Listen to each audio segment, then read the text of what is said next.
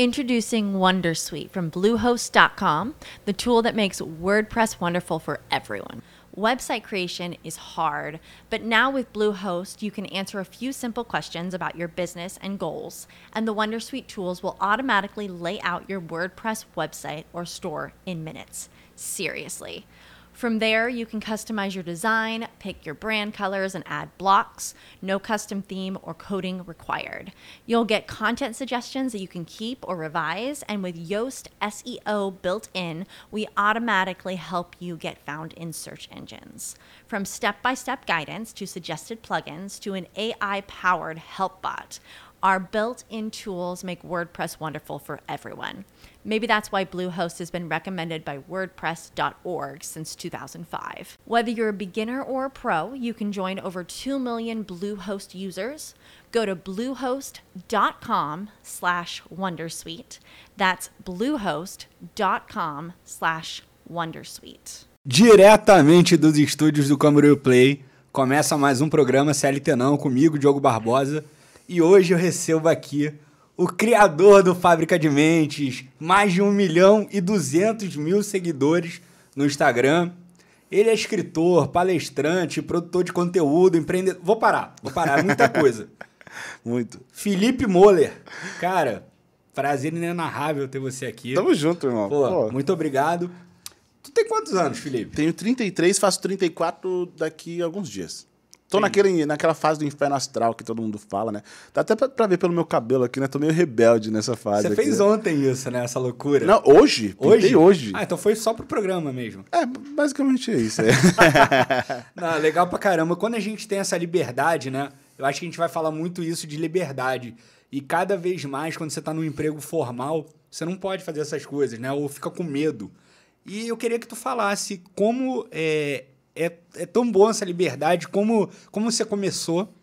É, o teu primeiro emprego, você teve algum emprego formal ou nunca teve? Tive. Na verdade, assim, só pegando um gancho nesse que você falou, né, de liberdade, tava falando com um brother meu hoje, né, assim que eu postei no, dos meus stories que eu tinha pintado o cabelo. Primeiro que a galera achou que era fake, né, porque hoje em dia você usa filtro de tudo quanto é tipo. Se eu quiser aparecer ali de, de olho claro e fingir que eu tenho olho claro pro resto da vida, a galera que me, começar a me seguir agora vai achar que é. Então você que tá vendo aqui esse podcast, esse cabelo aqui é de verdade, tá? Tá pintado.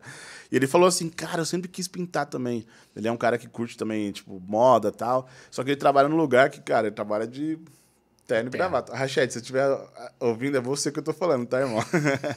ele falou, cara, eu quero fazer, só que, velho, talvez eu vou fazer só nesse final de semana e na segunda-feira eu já passo a maquininha de novo. Eu falei, ah, beleza, né? Ali, ah, que eu tô trabalhando presencial e tal. Eu falei, mano, se joga. Faz hoje, então, já que você tem essa limitação, faz hoje. Vive sexta, sábado, domingo, segunda-feira você volta pro seu padrão. Então, acho que ah, muitas pessoas elas se perdem porque elas ficam pensando demais no que os outros vão pensar. E ok, dentro do trabalho existem algumas etiquetas. Você falou né, sobre trabalhar. Meu primeiro emprego foi como atendente de telemarketing. Emprego, emprego mesmo, foi atendente de telemarketing. Mas antes disso, eu trabalhei com a minha tia. Eu tenho uma tia que era juíza federal. Minha grande inspiração é não somente financeira, porque foi ela que me inspirou a querer ser advogado, inclusive, eu falo mais disso mais para frente, mas é uma grande inspiração de sucesso, sabe? Para mim tem minha mãe, meu pai, minha irmã e essa minha tia, que são inspirações de sucesso para mim. E ela me levou para trabalhar com ela no fórum. Eu, eu queria ser advogado. Por quê? Porque eu falava assim, cara, olhava ao meu redor, né? Eu venho de família humilde, nunca passei fome, nunca vou ficar também tipo, me metendo coitadismo, que sei que muita gente usa isso como muleta ou como tipo para contar uma história mais bonita. Nunca tive isso. Minha mãe foi doméstica, trabalhou como manicure, trabalhou pra caramba para sustentar, então nunca passei nenhuma dificuldade. É, só que eu olhava e falava, velho, eu quero mais. Não quero viver aqui sempre, sabe? Tem uma frase que fala: é, onde você nasceu não é uma escolha sua onde você vai viver e onde você vai morrer é, depende das suas escolhas, tá ligado? Então, se você nasceu numa família pobre, cara, não é, não é escolha sua. Foi o acaso, além, não sei o que você acredita que te trouxe para aquela família. Mas viver para sempre dentro de uma família pobre, financeiramente falando, que eu digo, é uma escolha total sua, porque você pode buscar outros recursos, né? E aí eu olhava ela e falava, cara, ela tem. Eu lembro que a vez que me deu um estalo foi um dia que ela chamou eu, minha mãe, meu pai, minha irmã, ah, na casa dela. E ela morava, tipo, no Morumbi, lá em São Paulo, num apartamento duplex, cara, lá em cima. Foi a primeira vez que eu comi picanha na vida. eu lembro, assim. Picanha e arroz integral. Quem, quem me segue aí sabe que eu sempre conto essa história. E eu falei, cara, quero essa vida pra sempre. Sabe, fui ali na frente do, do negocinho assim, eu li a vista de São Paulo inteira. Eu falei, caraca, velho. Tá, mas como que eu faço para fazer isso? Como que eu faço para viver essa vida? E aí eu falei, ah, a, a, a regrinha de três foi: eu tenho que ser igual a minha tia. O que, que minha tia faz? Ela é juíza federal. Então, beleza, você é juiz federal. E aí eu coloquei na minha cabeça, lá com 15 anos, que eu queria ser advogado. Porque tem que ser advogado primeiro para depois galgar os outros pontos. E ela sempre falava para mim, velho, não tem nada a ver com você. Esquece essa porra, não tem nada. Pode falar palavrão aqui? Claro, pô. Então, aqui é tá bom. liberdade Então, total. Tá bom. É, a gente tá falando de liberdade, né? Pô, claro. É, Pô, Felipe, não tem nada a ver com você, esquece isso. Eu sempre tive. Hoje vocês estão me vendo de cabelo rosa, mas já tive black power, já tive dread, já tive trans, já tive de tudo, cara. Eu tenho vontade de fazer coisa no cabelo, eu vou lá e faço. E aí ia pro fórum de camisa social, que era do meu pai, então imagina, era magrinho de tudo, com uma camisa gigantona, com terno, é, não, terno não usava, mas com cabelão, com os brincão, assim, sabe? E ela falava, Felipe, não tem nada a ver. Só que ela me colocou dentro do ambiente para perceber que não tinha nada a ver comigo. E eu lembro que teve um dia, que foi o dia que eu desisti de fazer direito, ah, que eu, tipo, sofri uma espécie de preconceito, não pela minha pele nem nada, mas naquele dia eu tava, eu fazia, eu era escrivão, né? Então, fazia audiência lá junto com ela, escrevia todas as coisas assim. E aí entrou um advogado todo se achando, assim, sabe? Esses caras com cabelo lambidão, né? Chato pra caramba, assim. Começou a meter uns termos em latim, que, velho, eu nunca tinha ouvido falar na minha vida. E aí, eu, nesse dia, eu tava com dor de ouvido. E aí ele falou meio baixo, falei, doutora, excelência, pode pedir pro doutor é, repetir, né? Porque eu não entendi. Aí ele, a minha tia pediu, né, para ele repetir, ela falou, desculpa a intromissão, excelência, mas acho que... Não, porque ela falou assim, o garoto, tá- ela, ela, ela é bem porra louca, assim, sabe? O garoto tá com dor de ouvido, ele não te ouviu, pode falar um pouco mais alto? Aí ele falou, desculpa a intromissão, excelência, mas eu acho que o problema dele não é o dor no ouvido. São esses brincos que ele está utilizando na orelha que estão impedindo de, de ouvir. Cara, na hora eu fiquei puto. A minha tia deu um, um corte no meio dele e falou: Não, não, por favor, responde, fala mais alto. Aí eu fiquei me achando, né? Grandão. Ah, minha tia me defendeu. É, chupa. Chupa esse advogado. Nem sei quem é ele. Se estiver vendo aí, é você que me fez mudar de carreira. e aí, cara, é, acabou a, a audiência. Ela me chamou lá para trocar ideia dentro da sala dela. Ela falou: Tá vendo isso que aconteceu com você agora? Eu falei, sim. Ela, é isso que você vai passar pro resto da sua vida dentro dessa carreira se você continuar se vestindo assim. É isso que você quer? E ali, cara, falei, hum. sabe esse lance de liberdade que a gente acabou de falar? Não é só liberdade de poder morar em qualquer lugar. Hoje a gente tem essa possibilidade. Quem trabalha com marketing digital, vocês provavelmente já ouviram muitas pessoas falando, né, nômade digital, de morar onde se quiser e tal. Não é só sobre essa liberdade. É sobre a liberdade de ser quem você é de verdade, saca? Porque, na real, uma pessoa que tem, bem, tem sucesso dentro da internet é aquela pessoa que fala sobre a verdade. Eu acredito muito nisso. Eu estou vendo um momento meio louco aí nas minhas redes sociais. Quem me segue está percebendo que eu dei uma viradinha de chave, mas eu estou comunicando a minha verdade. E eu acho que isso que fez eu chegar em 1 milhão e 200 mil seguidores que eu tenho hoje na Fábrica de Mentes e mais de 50 mil no meu perfil pessoal, que eu só falo da minha vida pessoal praticamente ali pro povo. Então, naquele dia eu falei, cara, hum, acho que eu não quero. Acho que eu não quero ser advogado. Eu prestei vestibular um ano antes, não passei, fiz cursinho. E aí ela falou, pô, se você passar nessa. Ó, aí ela já trouxe outra solução também, né? Pô, me deu uma rasteira, me fez pensar. Tá, Felipe, por que você não faz design? Que é uma parada que eu sempre curti, assim, na minha vida, sabe? Sempre fiz site, sempre desenhei. Ó, tem essa faculdade. Se você passar no vestibular, eu te ajudo a pagar a faculdade. Beleza. Passou um tempinho, comecei a trabalhar na Atento, que é a telemarketing. Então, legalmente eu tenho esse registro com a minha tia, mas depois tive o registro como atendente de telemarketing e depois fui só PJ em agência de publicidade, enfim. Então, se eu olhar minha carteira de trabalho, tem dois registros só. E eu trabalhei em outros lugares, mas não registrado. Mas tu chegou a terminar a faculdade? de design, eu larguei no quarto ano. O que, que tu pensa sobre faculdade, principalmente hoje em dia? Cara, assim, ó, eu acho que não, não sou aquele cara que fala que faculdade é, é burrice. Porque eu não operaria com um médico que não fez faculdade. Tá ligado? Eu acho que existem é, profissões que não demandam, que, tipo, que você precisa fazer faculdade, você precisa ali daquele tempo da prática. Faculdade de medicina, você aprende um monte de outras coisas e tem muita coisa que você vai aprender na prática. Eu, particularmente, na minha faculdade, tudo que eu aprendi ali, eu já sabia. Eu via, eu, eu era aquele cara, eu tava falando aqui pra você nos bastidores, né? Eu assi- assinava aquelas revistas de mangá, de anime, pra aprender a desenhar, e vinham CDs de tutorial de Photoshop, tu- tutorial de CorelDRAW, não sei o quê. Cara, quando eu cheguei na faculdade, todas as coisas que eles estavam me ensinando eu já sabia. Então, na minha cabeça, não foi perda de tempo, porque no começo, muitas das, dos lugares que eu precisava trabalhar precisavam saber. Ah, que faculdade você faz? Então tinha que levar lá o histórico escolar, blá blá blá. Só que é, na minha carreira eu aprendi muito na prática, velho. Na prática. Tanto é hoje que se eu quiser voltar para o mercado tradicional, trabalhar em agência, cara, meu portfólio fala por mim só. Sabe, as agências que já passei, os lugares que eu, que eu trabalhei, as artes que eu já criei, saca? Então eu acredito que faculdade existem profissões e profissões. O problema, na real, é que existem profissões que, na minha cabeça, não precisam de quatro anos.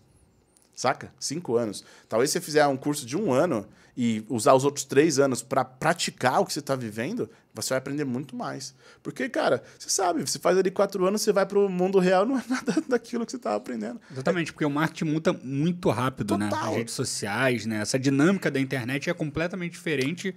É igual dirigir. Você dirige. Você dirige? Não. Não, não dirige, tá bom. Mas nunca pegou carro? Já, já. Tá bom, beleza. Você que tá aqui que dirige. Cara, quando você faz a autoescola, é mó boi, velho. Que tem um cara ali do lado, você anda só 20 por hora, que não sei o quê. Tem... Você vai, pega a BR pra você ver. Eu lembro a primeira vez que eu peguei a Bandeirantes lá em São Paulo com a minha ex, cara, foi, foi apavorizante. Eu passei, não comprei carta nem nada, mas passei, fiz a baliza, tudo bonitinho. Mas quando você vai pra prática, cara, o caminhão história. quase me amassou. E ali eu falei, meu Deus, você vai aprendendo a malemolência ali do, do rolê, na real. Então tem muita coisa que na minha cabeça é prática. Ah, com certeza. E voltando assim, eu queria que você falasse dessa questão da CLT. Que que, qual a tua visão sobre a CLT? Cara, eu fui a vida inteira PJ, né? Então, é, não sei muito, tipo, na minha cabeça, assim, eu sempre preferi ser PJ, mesmo nos lugares que, que, que tipo, tinha a possibilidade de ser CLT, eu preferia ser PJ porque não tinha todos os descontos que o CLT tem.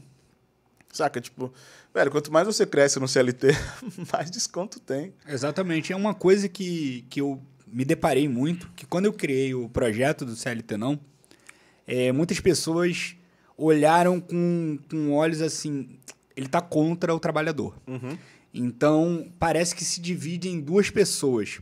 O cara que é um empresário, e aí ele não gosta da CLT porque ele quer pagar menos, ou o cara que é burro, que ele não gosta da CLT, ele é empregado e não gosta da CLT, então ele é burro.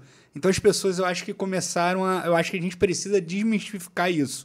Sim. Porque no final das contas, ela atrapalha o empregado e o empregador. Sim. Né? Até conversei, na semana passada eu conversei com o, o Bruno, que ele é, ele é o, o, dono da Next Shipping, que foi a melhor empresa para se trabalhar em Santa Catarina, segundo claro. ano seguido. Claro. Ele me falou isso, ele falou: olha, eu, eu acho que a CLT é ruim por quê? porque ela não é clara. Então, assim, lá todo mundo é CLT. E quem quer ser PJ, eu não deixo, né? A gente não dá essa liberdade, porque senão a pessoa pode processar e a gente vai ganhar. Sim. Então, assim, também. não tem regras claras. Sim. E aí fica todo mundo meio perdido, né? Na real, assim, cara, é... eu acho que hum, para ser PJ também demanda de uma organização pessoal muito grande. Você tem que pagar os impostos, as coisas por fora. Né? Tipo, pagar seguro de vida e os caras quatro que numa empresa como CLT você já tem ali, sabe? Você tem o seu décimo terceiro, as pessoas falam, nossa, é um bônus. Não, cara, foi descontado do seu ano inteiro de trabalho. Né? Só que é o que você falou, as pessoas não têm clareza sobre isso. E aí vão deixando a vida me levar, a vida leva eu, e quando vê, não conquistou quase nada na vida, né? Exatamente. Eu acho que talvez essa, essa seria a minha missão aqui do programa e do projeto desmistificar a CLT. Uhum. Né? Para algumas pessoas vale a pena, para outras não. Sim. É, eu vi que você teve uma marca de roupas também quando você tinha 17 anos, se não me engano. Sim. Eu queria que tu contasse essa história, cara, porque é legal, assim, agora você está muito é, dentro do digital, mas você já teve é, né, um, uma eu não sei se era loja, chegou a ser uma loja física? Não, tudo online. Tudo online? Sim. Ah, então conta essa experiência aqui Cara, a minha gente. primeira experiência empreendedora, se é que eu posso falar assim, foi vendendo lanche na escola.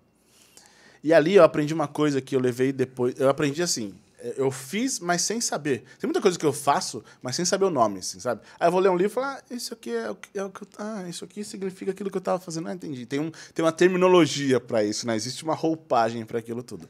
E quando eu vendia lanche, uma das coisas que eu fazia era assim, eu levava lanche na escola, eu comecei levando só para mim. Porque eu não queria, não queria nem tinha dinheiro para comprar lanche na cantina. E eu percebi que os meus amigos, eles... É, ou eles ficavam na fila da cantina, ou eles iam jogar bola. E, velho, molecada prefere jogar bola, tá ligado? Ficar chavecando as menininhas, vai ficar na fila da cantina, pelo amor de Deus. O que, que eu percebi? Falei, mano, meus amigos sentem fome. Então, eu vou trazer lanche e vender uma aula antes. Eles comem numa aula antes, vão, vão jogar bola de barriga cheia, tá todo mundo feliz. Só que o que eu fazia? Eu não levava os lanches, tipo, ah, vou levar 20 lanches hoje. Não, eu tinha encomendas. Então, no dia anterior, se você queria um lanche, você tinha que me pagar antes. Ah, quanto que é o lanche, Felipe? 3 reais. Beleza. Eu pegava os seus 3 reais. Nem lembro se era 3 reais na época. Mas desde o começo, Desde assim, o começo. é, mas o pessoal não sabia como é que era o lanche até então. Não, não. O que, que eu fiz? Tem tudo uma estratégia por trás, né? Olha o lance do influenciador. Eu falei sobre isso com o Caíto Maia no, no podcast dele esses dias. Caíto Maia é o Só o dono da Chili da Bean, Chili só Beans. isso, né? Pica. Abraço, Caíto Maia. Ele é muito brother, muito foda. E aí eu falei assim, é, eu já usava um pouco dos influenciadores. Eu fui um cara que eu tive bastante relevância no colégio que eu estudava. Só que eu também percebia que eu sozinho não conseguia falar pra todo mundo. O que, que é isso? É o marketing boca a boca. Então, um dia eu levei um lanche pra mim, aí ofereci pra um brother meu, que era bem popularzinho ali na sala. Ele comeu e falou: Caraca, velho, que lanche gostoso. Fala pra tia fazer um pra mim, porque minha mãe era a, a tia da galera. Falei, que sou capricorniano, cara, adoro dinheiro, né? Que fala pra tia fazer, compra. Quanto que é isso aí? Três reais. Falei, nem sabia quanto custava. Três reais, ele deu. Aí no outro dia eu levei um lanche pra mim e o lanche do meu amigo. E aí, o que é bom, o que a gente faz? Indica. Então, aquele meu amigo que era popularzinho na sala também começou a falar: Ô, você viu o lanche que a tia Miriam fez? Ah, quanto é? Três reais. E aí, aí comecei Pô, aí assim, já- entendeu? Então, tipo, eu levava 10 lanches, esses 10 lanches já estão vendidos. Se o, o custo do lanche era um real, digamos assim, eu levava o dinheiro pra minha mãe, minha mãe comprava lá o presunto, queijo, maionese e tal, fazia os lanches e já guardava o dinheiro dela.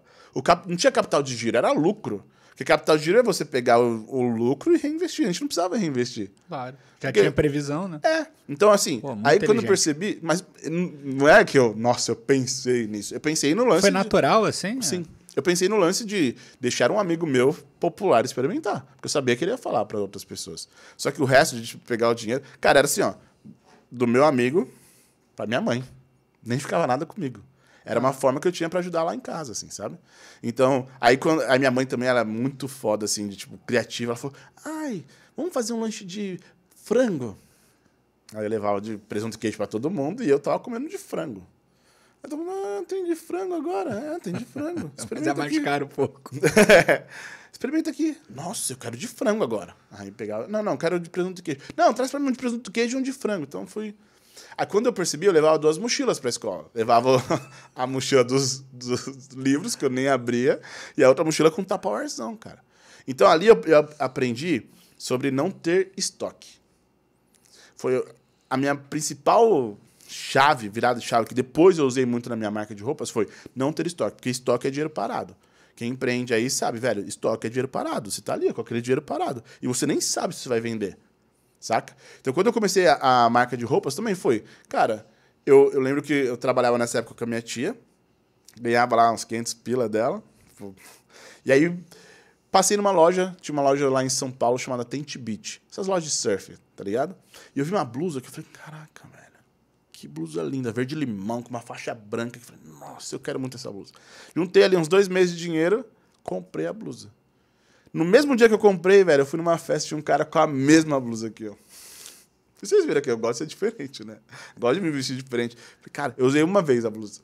Tá com meu pai hoje. Meu pai ama a blusa. Tá novinha, novinha. Só porque tinha alguém igual. Não quis mais. Falei, pô, velho, eu gastei, tipo, 400 conto pra comprar uma blusa que outra pessoa tem. E eu estudava num- numa escola que tinha uniforme. E eu sempre gostava de fazer umas coisas diferentes no- nos uniformes, então eu já tinha amizade com, com a dona da malharia. Acho que ela falou, hum, Elna, o nome dela, Elna.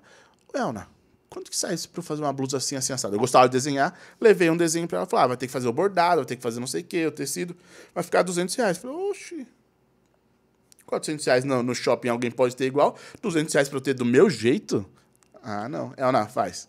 E aí fiz pra mim, e aí um amigo viu, fiz pra ele, um outro amigo viu, fiz pra ele. Quando eu vi, teve um dia que eu falei, cara, quer saber, eu vou criar uns nove modelos aqui no Orkut. Caraca. E foi nove porque só dava pra colocar nove fotos no álbum do Orkut. Criei uns mocap ali. E aí foi a mesma coisa, velho.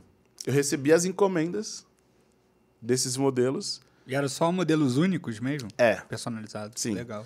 Fui pra São Paulo, não fazia ideia de onde comprar o tecido, porque eu falei, velho, se eu ficar mandando a Elna fazer, vai sair caro, tá ligado? Eu não consigo. Imagina, moleque de 17 anos, ah, eu tenho 33 agora, 18 anos? Sei lá, vocês façam as contas aí. tá, 17 anos atrás. Cara, pedir pra um molecada de 17 anos ter 200 reais não, não dava. Ok, estava num colégio onde os- as pessoas tinham condições, dava pra, pra pedir dinheiro pro pai. Mas imagina, o pai comprar uma blusa de uma pessoa que ele nunca viu na vida? É. Qual a Não é chance? uma marca famosa, né? É. 200 reais, pô. Pois é, melhor eu comprar no shopping. Pago 300 reais no shopping, mas eu sei de onde é, sabe? E aí tive ainda essa, esse lance de convencer os meus amigos a comprarem. Só que o fato de ser único foi o que brilhou os olhos deles. Então, eu lembro que eu fui a primeira vez para São Paulo. Eu já tinha feito as, as vendas, mas não tinha dinheiro ainda, não tinha recebido. Peguei um cheque em branco com a Soninha, eu sempre falo dela. Eu agradeço ela no meu livro, inclusive, porque ela me deu um cheque em branco. Falou, Quem era a Soninha? é amiga da minha mãe, uma amigona da minha mãe, que sempre que a gente precisava fazer compra de mercado, ela, ela tinha cheque no banco, ela emprestava pra gente, a gente pagava depois. Ela deu um cheque em branco assinado, eu fui numa malharia lá em São Paulo, comprei os tecidos, mandei a costureira fazer, entreguei, recebi o dinheiro e paguei ela. Então, tipo, eu comecei com uma dívida de 600 reais, Caraca. porque eu tinha que pagar aquele cheque depois de um tempo. Se meus amigos não pagassem, eu tava ferrado no meu primeiro negócio. Só que ali eu percebi que eu não precisava ter estoque. Então as pessoas compravam, e aí, por exemplo, vai, essa blusa aqui é preta, com esse corte. Cara, se eu vendi uma blusa preta pra você, eu não vendia mais blusa preta pra ninguém. Então chegou um momento que eu sabia quem eram as pessoas que tinham. Vamos supor, tá- eu nunca tive na vida. Rolou isso uma vez. Tava andando com a minha ex na, na rua, passou um cara com uma blusa que eu sabia de quem que era. Só que eu não fazia ideia de quem era aquele cara. Eu falei, meu Deus. Perdi a. a a Proporção, a- né? é, perdi a proporção. Porque eu falei, cara, se essa pessoa. E assim, foi muito engraçado, porque eu passei por ele, a vontade era falar, cara, eu que fiz essa blusa, sabe? Mas eu não fazia ideia de quem era aquele cara. E naquele dia eu falei, caramba, velho, tem um negócio aí. E aí, um amigo meu usou em, em- na MTV, aí eu comecei a ajudar a patrocinar bandas de, de rock. Naquela época o pessoal gostava muito de. Tinha ABC Pro HC, que era hardcore, tal, Fresno, NX0, essas coisas. A galera tinha a bandinha, comecei a patrocinar umas bandas, e aí o negócio começou a tomar proporção e cresceu. E aí a marca durou, tipo, uns 10 anos depois ainda. Bizarro. Mas aí por que que tu terminou? Porque aí veio a fábrica de mentes. Ah, E aí- Então vamos entrar nisso. É, a fábrica de mentes me dava, tipo, eu percebi que ela tinha um- uma possibilidade de crescimento muito maior do que a marca. Mas você não pensou em unir as duas coisas? Pensei, mas dava muito trabalho. Tipo, eu comecei a, a fazer as contas, né?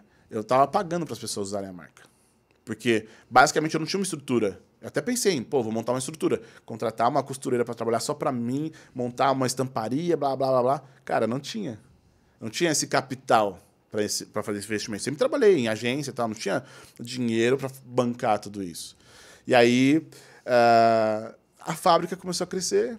E aí eu pensei até, pô, posso fazer umas camisetas com, com umas frases bonitas, mas ah, não era esse propósito que eu queria com a fábrica no começo, sabe? Meu propósito com a fábrica era mostrar para as pessoas que queriam fazer alguma coisa diferente, queriam empreender, queriam, sei lá, cara, fazer alguma coisa diferente que elas não estavam sozinhas. Porque eu, durante muito tempo, apesar de estar rodeado de muitas pessoas, me sentia sozinho quando falava de sonhos. Porque meus amigos só falavam de pesadelos, tá ligado? Então, quando eu percebi que, pô, eu tinha virado chato motivacional para os meus amigos eu não fazia mais parte daquele lugar, eu falei, cara, tem muita gente que está vivendo a mesma coisa que eu, espalhado por aí. Vamos se encontrar. Tem uma frase, não sei se você conhece o Caio Carneiro. Conhece, É conhece. o autor do, Seja Foda. Seja Foda, Muito amigo meu, muito brother. E uma vez ele foi num evento palestrar e ele falou uma coisa que eu levo pra minha vida desde sempre. Não vou entrar no mérito de religião nem nada, mas ele fala dessa forma: que Deus criou um monte de pessoas boas no mundo. E ele criou um jogo. O jogo, a regra principal desse jogo é fazer com que essas pessoas boas se encontrem. Só que pra não ficar tão fácil, ele espalhou essas pessoas boas pelo mundo inteiro. Tipo War, tá ligado? E nós, como pessoas boas, temos a missão de encontrar essas pessoas de novo. Então, quando eu encontro você, quando eu encontro as pessoas que estão vendo aqui, cara, eu fico muito feliz. Porque cada vez que eu encontro uma pessoa tipo você, eu falo, hum, tô, tô cumprindo a missão do jogo, saca? E quando ele falou isso lá atrás, eu falei, hum, é isso. Eu não tinha ideia de que ia chegar em um milhão e duzentos mil seguidores. Pra você ter uma noção, irmão, a minha meta era 5 mil pessoas. Eu vi isso. Eu achava que se eu tivesse 5 mil Estourei, seguidores, né? ah, se você ir na rua, as pessoas vão me reconhecer, tá maluco? E aí a nossa meta foi. A gente começou em março de 2015. Eu tenho, eu falo nossa porque eu tenho amigos e sócios que me ajudam. Tipo, tem editor de vídeo, tem um cara do financeiro, tem um cara dos. Eu já tive um podcast também lá em 2018, sabe? Bizarro. E aí, a nossa meta era, mano, 5 mil seguidores até dezembro. Falei, tá bom, mas eu quero lançar um canal no YouTube. Então tá, a gente batendo 5 mil seguidores, a gente lança o canal no YouTube. Falei, ah, beleza, velho até dezembro, eu faço um curso de teatro, aprendo, né, a falar com a câmera. Porque as pessoas acham. eu tenho um puta medo da câmera, velho. É, mesmo? é um negócio pequenininho assim. Pô. Não, mas é sete anos fazendo isso, né? Você se torna bom depois que você repete várias vezes aquilo que você faz. Mas, cara, liga a câmera assim, nossa, eu tinha um cagaço. Olha depois aí, entra no canal do, da Fábrica de Mentes e vê os primeiros vídeos. Cara, era tudo escuro. Eu de óculos escuro, a meia luz, só metade do meu rosto mostrando. E é meio louco, porque eu queria ser famoso, né, entre aspas, mas eu não queria aparecer. Mas eu não queria aparecer porque os meus amigos me zoavam por eu ser esse cara. E às vezes a gente se esconde por trás desse propósito só porque pelo que as pessoas vão pensar. Isso é impressionante, né? Eu tava vendo um, uma reportagem falando sobre isso, que o principal medo das pessoas é de aparecer e serem julgados. E eu acho que está mudando um pouco isso, porque é muita, principalmente na pandemia, com a questão do TikTok, todas essas redes sociais, as pessoas começaram a, a meio que ser normal, assim, ah, você é blogueirinho, né? Ficou uhum. mais normal, mais natural. Né? A questão da selfie, que, pô, anos atrás, pô, pessoal começava a tirar selfies, era uma coisa completamente esquisita, né? Sim. E aí começou a ficar natural e as coisas vão ficando mais naturais. Mas na tua época mesmo, lá atrás, você começou realmente. É, a pensar, as, as pessoas ridicularizavam, né? Cara, eu falo pra todo mundo, eu comecei no Instagram quando ele, ele era azul. Lembra quando o Instagram Caraca, era azul? Putz. Não era esse branquinho bonitinho com esse design que tem hoje. As pessoas usavam o Instagram para postar foto de comida. Uh, era muito isso, né? Era, foto de comida, velho. era total. Isso. E aí eu lembro, tipo, eu comecei na real porque tem um brother meu, Danilo Vitorino. Cara, eu gosto, assim, você vê meu, meu livro depois? tem quatro páginas de agradecimento. Eu gosto de citar as pessoas porque eu não cheguei onde eu tô sozinho. Saca? Eu sou muito bom no que eu faço. Eu sei disso. Mas eu não cheguei aqui sozinho. Eu não tô no patamar que eu tô hoje, vivendo a vida que eu tô, sozinho. Então, esse meu amigo Danilo Vitorino, ele foi um, um dos primeiros caras que começou com frases motivacionais no Instagram. Tinha geração de valor, Flávio Augusto, que, mano, já começou metendo um prédio espelhado no meio do mato, né? O cara não sabe brincar. Já chegou com uns 50 mil seguidores. E aí tinha o Danilo Vitorino, que tinha mil seguidores lá no Vida Boa Club, o Instagram dele. Eu falei, cara, como assim, mano? Eu já trabalhava em agência, então já entendia sobre Instagram já criava é, é, conteúdo para Pedigree, para Honda, para que mais? Outback. Tipo, na agência que eu trabalhava tinha isso. E eu falei, mano, eu entendo de rede social, entendo sobre criar conteúdo, mas, mano, como que é? Não, Instagram não é só para postar foto de comida? Aí ele falou, não, cara, ó, tem esse mercado lá, no, lá fora nos Estados Unidos, tem o Mentor Milionaire, que ele faz isso, fala frases motivacionais. Eu falei, caraca, velho, que da hora. Comecei a, a seguir aquele conteúdo. Eu falei, mano, eu posso fazer isso também. Aí comecei com fábrica de mentes. E eu comecei como fábrica de mentes porque eu não queria aparecer de novo, como eu falei. Só que eu tenho uma marca registrada. Todos os meus projetos pessoais, eles têm que ter F e M. Ah, Felipe então, Molha. É. Uhum. A minha marca de roupa chamava FM. E-F-I-E-M-E, de Felipe Moller. A fábrica de mentes. F de fábrica, M de mentes. E aí eu comecei sem aparecer, sem, não tinha stories na época, só postava os conteúdos, as frases. Quando eu vi, a nossa meta era para bater 5 mil seguidores em dezembro, a gente bateu em duas semanas. Em duas semanas que eu estava pensando em me preparar para lançar um canal no YouTube lá em dezembro, eu tive que me preparar muito rápido. Mas quando você começou lá, você já tinha, você já tinha esse know-how e você já tinha também uma constância. Eu sei que você fala muito disso, né? É, e as pessoas já, muitas vezes, assim, com dois, três meses, a pessoa às vezes é, posta conteúdo, sei lá, uma vez por semana. E aí tá fazendo durante três meses, ah, não tenho nem mil seguidores. Então eu vou parar porque isso não dá certo, não é para mim. Eu queria que você falasse um pouco dessa constância, é, de produtividade. Você fala muito bem também sobre isso, você tem um know-how. Uhum. É, como é que as pessoas. É, como elas criam hábitos? Tá. A primeira coisa que eu quero que vocês saibam é que disciplina não tem nada a ver com fazer o que gosta. Tá? Disciplina tem muito mais a ver com fazer o que você não gosta. As pessoas falam assim: ah, Felipe, como que eu começo alguma coisa se eu estou desmotivado? Velho, aprende essa equação que eu levo para minha vida. As pessoas acham que a equação é motivação traz a disciplina e a disciplina traz o resultado. Tá? Então, M mais D igual a R de resultado. Não, velho. é a disciplina te traz o resultado e o resultado te motiva. Só que quanto mais disciplina você tem, maior o seu resultado. Só que as pessoas acham que a disciplina, logo de cara, você vai ter esse resultado. Igual, cara, eu estou bem acima do meu peso. Estou treinando, estou fazendo crossfit e tudo mais. Eu já eliminei 12 quilos desde que eu mudei aqui para Santa Catarina, tá ligado? Só que não é uma disputa com os outros. É uma disputa comigo mesmo. Só que também tem outro ponto. As pessoas querem ter disciplina fazendo uma parada muito louca do nada. Imagina assim, ó, cara, eu nunca treinei na minha vida. Aí eu vou lá e não quero fazer crossfit no primeiro dia. Cara, eu vou morrer. Você já fez crossfit? Já fiz, já fiz. Mano, é tá difícil pra maluco. caramba. Eu faço hoje, hoje é mais tranquilo, assim. Mas, cara, a primeira vez que eu fui fazer crossfit, eu me arrependi do que eu comi em 1990. Falei, mano, pelo amor de Deus. Se eu soubesse que ia ser essa sensação de morte, não teria comido aquela pizza em 90. Eu sou de 88. Então, tipo, você se arrepende pelo seu passado, tá ligado? Tão puxado que é. O que, que eu fiz? Quando eu mudei pra cá, eu falei, cara, moro perto da praia, quero ter uma rotina diferente, quero criar um hábito diferente. Então, beleza, vou acordar, vou caminhando pra praia. E caminhando na praia, fico lá, vejo como é que é, tal. Vou ouvindo um podcast, volto para minha casa. Conto lá no relógio, ah, andei dois quilômetros, beleza, volto para minha casa, tomo meu banho de boa. Fiz isso, aí aumentei para três, aumentei para quatro, aumentei para cinco. Aí comecei a colocar um treino funcional em casa. Treinei dois meses, três meses. Falei, ah, agora eu já estou pronto para o CrossFit. Só que o erro das pessoas é querer fazer do zero a um milhão em um dia, velho. Eu falo, cara, não cheguei a um milhão de seguidores da noite pro dia. Foram sete anos de construção. Só que se eu te falasse assim, ah, vai demorar sete anos pra você chegar em um milhão de seguidores, você faria? Eu sei que um monte de gente. Comenta aí no, no chat. Eu sei que vai ter gente falar, faria, faria. Duvido. Duvido. Por quê? Porque as pessoas falam assim, mano, mas hum, vai demorar sete anos ainda. Caraca, mas eu já fiz isso durante um mês, é puxado, né? Nossa, ainda tem mais seis anos e onze meses disso? Ah, não quero não. Cara, recebi um monte de mensagem de pessoas falando: Felipe, me ajuda, tô há duas semanas no Instagram, não tenho 500 seguidores. Falei, ah, vai merda, tô sete anos, cara. Saca? Então, tipo, não é do, da noite pro dia. E aí tem um ponto que também tem um erro dos criadores de conteúdo, velho. E aí eu vou colocar o dedo na ferida. Foda-se, vou falar. Porque muita gente também vende sonho na internet. Ah, fique milionário com seu celular. Ah, merda, velho. Acontece, acontece, mas não é com todo mundo. Saca? Então eu sou uma pessoa muito low profile. Eu, eu para largar o meu emprego em agência, a fábrica tinha tipo 500 mil seguidores. E eu não larguei. Por quê? Eu tenho uma frase muito assim para mim, cara. Das 8 às 18 você paga as suas contas. Das 18 em diante você paga os seus sonhos. Saca? Só que não é todo mundo que tá disposto a das 18 em diante fazer alguma coisa pro seu sonho.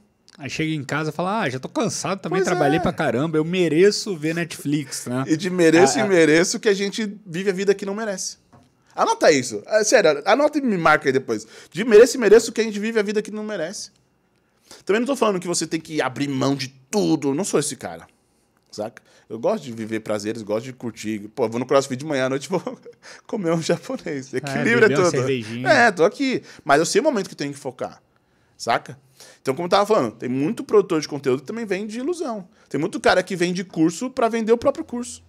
Porra, isso é, é criação de conteúdo. Isso é pirâmide financeira. Tá ligado? É um jeito diferente de fazer pirâmide. Eu queria, tu tocou no ponto da pirâmide, eu queria tocar num ponto que, assim, marketing multinível. É, eu já participei, Eu também. eu sei que, é, eu sei, você falou do Caio Carneiro, o Caio Carneiro também, e assim, é, eu gosto de ver as coisas também pelo lado positivo, não só negativo. Então tem um lado negativo, mas tem um lado muito positivo do marketing multinível, que para muitas pessoas é o primeiro empreendimento, é a primeira vez que ela está empreendendo mesmo, né? Botando a cara, tomando muito não. Queria que tu falasse um pouco sobre isso, o que, que tu acha? Cara, é que eu não sei mais como tá hoje o momento. Mas, pra mim, todo mundo tinha que fazer marketing multinível. Na moral, na moral. Multinível, tá? Não pirâmide, pelo amor de Deus. Eu sou quem eu sou hoje por conta do marketing multinível. Não trabalho mais com marketing multinível. Mas foi graças a ele que eu percebi que o meu ciclo de amizade era uma bosta. Porque eu tava querendo. Não que eles são uma bosta, tá? Que fique bem claro. Porque tem amigo meu que fica ofendido. Eles eram pessoas ótimas eu falar de futebol, eu falar de churrasco, eu falar de balada. Ótimas. Mas não pra desenvolvimento pessoal, pra crescimento, pra sonhos. E quando eu percebi, cara, foi isso que me fez criar a fábrica. Eu ia pros eventos, é, vamos lá, acredito em você, e, e técnica de venda, e crescimento, saía de lá mega empoderado. Chegava no rolê com os meus amigos, todo mundo chapado, não queria nada com nada, eu falava de negócios, falava de crescimento, a galera me zoava. No começo, beleza. Aí começa a falar, mano, não faz sentido eu estar num lugar onde as pessoas zombam do que eu faço, tá ligado? Então tá, vou ficar só nesse ambiente. E cresci, estudei, conheci gente nova, conheci gente que falava de sonhos. Até que chegou um momento que eu falei, pô, velho, entendi. Eu entendi que eu não nasci para fazer o negócio, né, o business de vender o produto, tá, mas eu entendi a mentalidade. Ali eu aprendi sobre livros, ali eu aprendi sobre pessoas, ali eu conheci outras formas de viver a vida, tá ligado? E isso me fez, pô, velho. É como se, tipo, colocasse um. abrisse assim. Nossa, eu tava vivendo esse mundinho bem pequenininho aqui, ó. Sabe o cabresto? Tô olhando aqui, ó. Falei, caralho, velho, tem mais tudo isso. Nossa, existe o Havaí, nem conhecia o Havaí, sabe? Que tem essas viagens de incentivo e tal. Uhum. Então, assim, na minha visão, eu acho o marketing multinível muito bom. Mas eu não levaria como profissão pro resto da vida. Como não levei, saca? Pra mim faz muito sentido a mentalidade. A mentalidade Uma que tem ali é do, muito foda. do percurso, né? Sim, sim, sim. E aí, a parte. É como se fosse assim, na minha visão, pra mim, o marketing multinível foi aquele pai que o filho tá aprendendo a andar de bicicleta, saca? E o pai tá ali, ó, segurando no banco de trás, aí solta uma rodinha, solta uma outra rodinha e te empurra. Fala, vai. Você não precisa Agora mais é vender os seus shakes nem nada aqui. Vai, agora é contigo. Saca? E eu fui, graças a Deus. E aí isso também foi uma das coisas que, quando a fábrica começou a crescer muito, eu ainda tava dentro do multinível. E aí eu pensei, hum, vai rolar conflito de interesse aqui. Saca? Eu não queria ser o cara que ia prospectar dentro dos meus milhares de seguidores. Eu achava isso meio Imagina, Um antiético. direct ali, me ajuda. É, é. Não, eu vou te ajudar, eu tenho um caminho aqui, ó. Tem esse É, produto. Podia aqui. ser, podia ser, assim. Pode ser que naquele momento eu não, tava, não tinha tanta crença mais na empresa, não me sentia à vontade de prospectar pessoas ali pra dentro, mas eu sentia, velho, não acho que todo mundo tem que seguir esse caminho, saca? Óbvio, no meu pessoal eu falava da, da marca e tal, e aí prospectava ali. Mas na fábrica eu achava que ia rolar um conflito de interesse de pessoas machucadas querendo uma solução que não era aquela solução que eu, que eu tinha que dar, saca? Tipo, uma pessoa tá sei lá, terminando um relacionamento de anos e fala, não, não, vem pro multinível que vai. ser-" Saca? Não tem nada a ver, velho. Então eu falei, pô, pera lá. Deixa eu entender qual que é o, o que, que eu quero entregar para as pessoas e eu percebi que não era mais aquilo. E aí eu me concentrei no- na minha missão. Uma coisa que eu vi você falando que eu achei genial é entender a tua audiência, principalmente quando você está crescendo, né? Por exemplo, o caso do Instagram. Você começa a ter muitos seguidores, aparece muito publicidade para você e, pô, é muito. é- é- é- você consegue vender cada vez mais caro a publicidade Sim. e você não tem esforço nenhum, é só botar ali. Só que muitas vezes pode ser uma coisa que não tem nada a ver com a tua audiência e só você ganha. Você falou isso, eu achei genial. E aí, no curto prazo, você ganha, pode ganhar até muito dinheiro, mas no longo prazo você acaba perdendo a tua audiência, Sim. né? Eu já recusei. Vou falar duas coisas que eu já recusei na fábrica. Primeiro, produto dark, aumento peniano. Imagina. Fala, galera, você que. Saca? Eu não ia conseguir falar disso. Eu, ah, meu Deus do céu. Não ia conseguir. E segundo, café. Eu não sou um cara que toma café. Já tive propostas de marcas grandes de café. Pô, vamos fazer uma publicidade. Eu, hum, eu vou tomar um café. eu vou fazer- Sabe? Mas será que não, não acontece também das empresas não entenderem? Eu acho que elas estão melhorando isso, mas elas não entenderem como é que funciona o digital. Por quê? Tem um monte de gente aí, um monte de marcas, né, influenciadores que amam café. O que mais tem é isso. Então, assim, não faz sentido você oferecer isso uma pessoa que tem muitos seguidores, mas odeia café. É, não, não vai casar, porque não vai ser na realidade dela. Sim, assim, eles não sabiam que eu não tomava café. Então vieram atrás pra prospectar. E eu falei, pô, eu podia muito bem fazer um story normal aqui, ó. Olha aqui, o café, não sei o quê, blá, bonito, não sei o quê. Ia vender, ia ser bom. Outras pessoas iam. Mas eu não. Saca? Aí eu ia parecer. Imagina aqui, ó. Eu não, não é que eu não tome café. Mas se tiver uma cerveja, um suco, uma água, eu vou tomar um- isso no invés de Um café. uísque ou vinho. É, saca? café fica em quinquagésimo. Aí imagina assim, ó, vou lá e reunião com um monte de seguidores. Ah, Felipe, vamos tomar um café aqui. Ah. É a minha credibilidade com a galera, saca? Então assim, o que muitas marcas ainda estão aprendendo é, é que as marcas ainda estão buscando números. E eu falo, hoje em dia é muito, é muito melhor você apostar em nano e micro influenciadores do que em master seguidores. Óbvio, né? Você vai atrás de uma Virgínia da vida, que, pô, ela é foda. Tudo- Ela posta um stories, bomba. Ela posta uma música, uma dancinha, a música bomba. Ela é um fenômeno. Mas vai pagar quanto que ela, ela pede. É muito caro. Não, e tem essa questão também de compra de, de seguidores, de curtidas. Ah. Então, assim, é, quem é da nossa área sabe que você tem que olhar pelo insight, né? Sim. Para ver o engajamento da pessoa. Sim. É que- Isso que interessa, né? Que, Como você falou, botou um story ali, quantas pessoas olharam, engajaram, responderam ela? Né? E aí que você. Mas eu acho que isso as marcas já estão entendendo. Ah, agora sim, agora sim. Principalmente porque, assim, rolaram dois movimentos nesse tempo. E eu que venho de agência posso falar ainda mais. É, eles começaram a prospectar. ah, Primeiro, os influenciadores se tornaram mais profissionais. Então, existem agências de influenciadores hoje em dia, que, tipo, gerencia tudo, que assessora. Eu mesmo, tem um monte de campanha minha que não sou eu que toco. É assessoria. Tipo, chega um e-mail pra mim, eu já encaminho. Porque eu não sei cobrar, já começa aí. Ah. Não sei cobrar. Fala, ah, mano, teve uma ação que a gente fechou tipo, cinco dígitos, tá ligado? E eu, se eu pudesse, eu cobrava 500 reais, saca? Não, que então? Quanto que, eu te- quanto que é aquela conta, sabe? Influenciador monetiza, pensa assim, mano, tem que pagar o aluguel esse mês. Ah, mano, cobra dois mil reais ali, tá ligado? Não sabem cobrar. Então, hoje existem agências de influenciadores que sabem fazer isso melhor. E as próprias agências, tem muita agência que contrata influenciador para dentro do seu próprio time. Então, ela começa a entender os bastidores do, do game. Então, os dois lados estão mais vacinados e aí entra o ROI, né, que é o retorno do investimento, que aí, pô, não adianta você fazer, tipo, uma ação com um influenciador gigantesco que não tem match com o produto. Você vai jogar dinheiro fora. Só que também tem muita agência que tem aquele é, FII mensal, né, que é o dinheiro ali, ele tem que gastar, velho. Aí, às vezes, ele gasta com um influenciador ruim que não vai ter nenhuma aderência no produto. Acontece também. Mas você não acha que faz mais sentido também, às vezes, pagar, como você falou, para um micro-influenciador e deixar uma constância para aquela marca fazer parte da vida dele, do que dar um dinheirão pro para Virgínia, como você deu um exemplo, porque às vezes aquele dinheiro ele consegue um story da Virgínia, mas o micro-influenciador ele consegue ficar o ano todo, o cara falando o tempo todo da marca, martelando e, e realmente a marca vira é, parte da vida dele. Sim, né? a pessoa, o, o influenciador vira embaixador da marca. Exatamente, está faz tendo mu- muito isso Faz agora, muito né? bem pro, pro influenciador, que ele fala, caralho, velho. É, imagina assim, você é jogador de futebol. Você gosta de futebol? Gosto, gosto. Imagina, mano, você assina um contrato com a Nike, com a Adidas.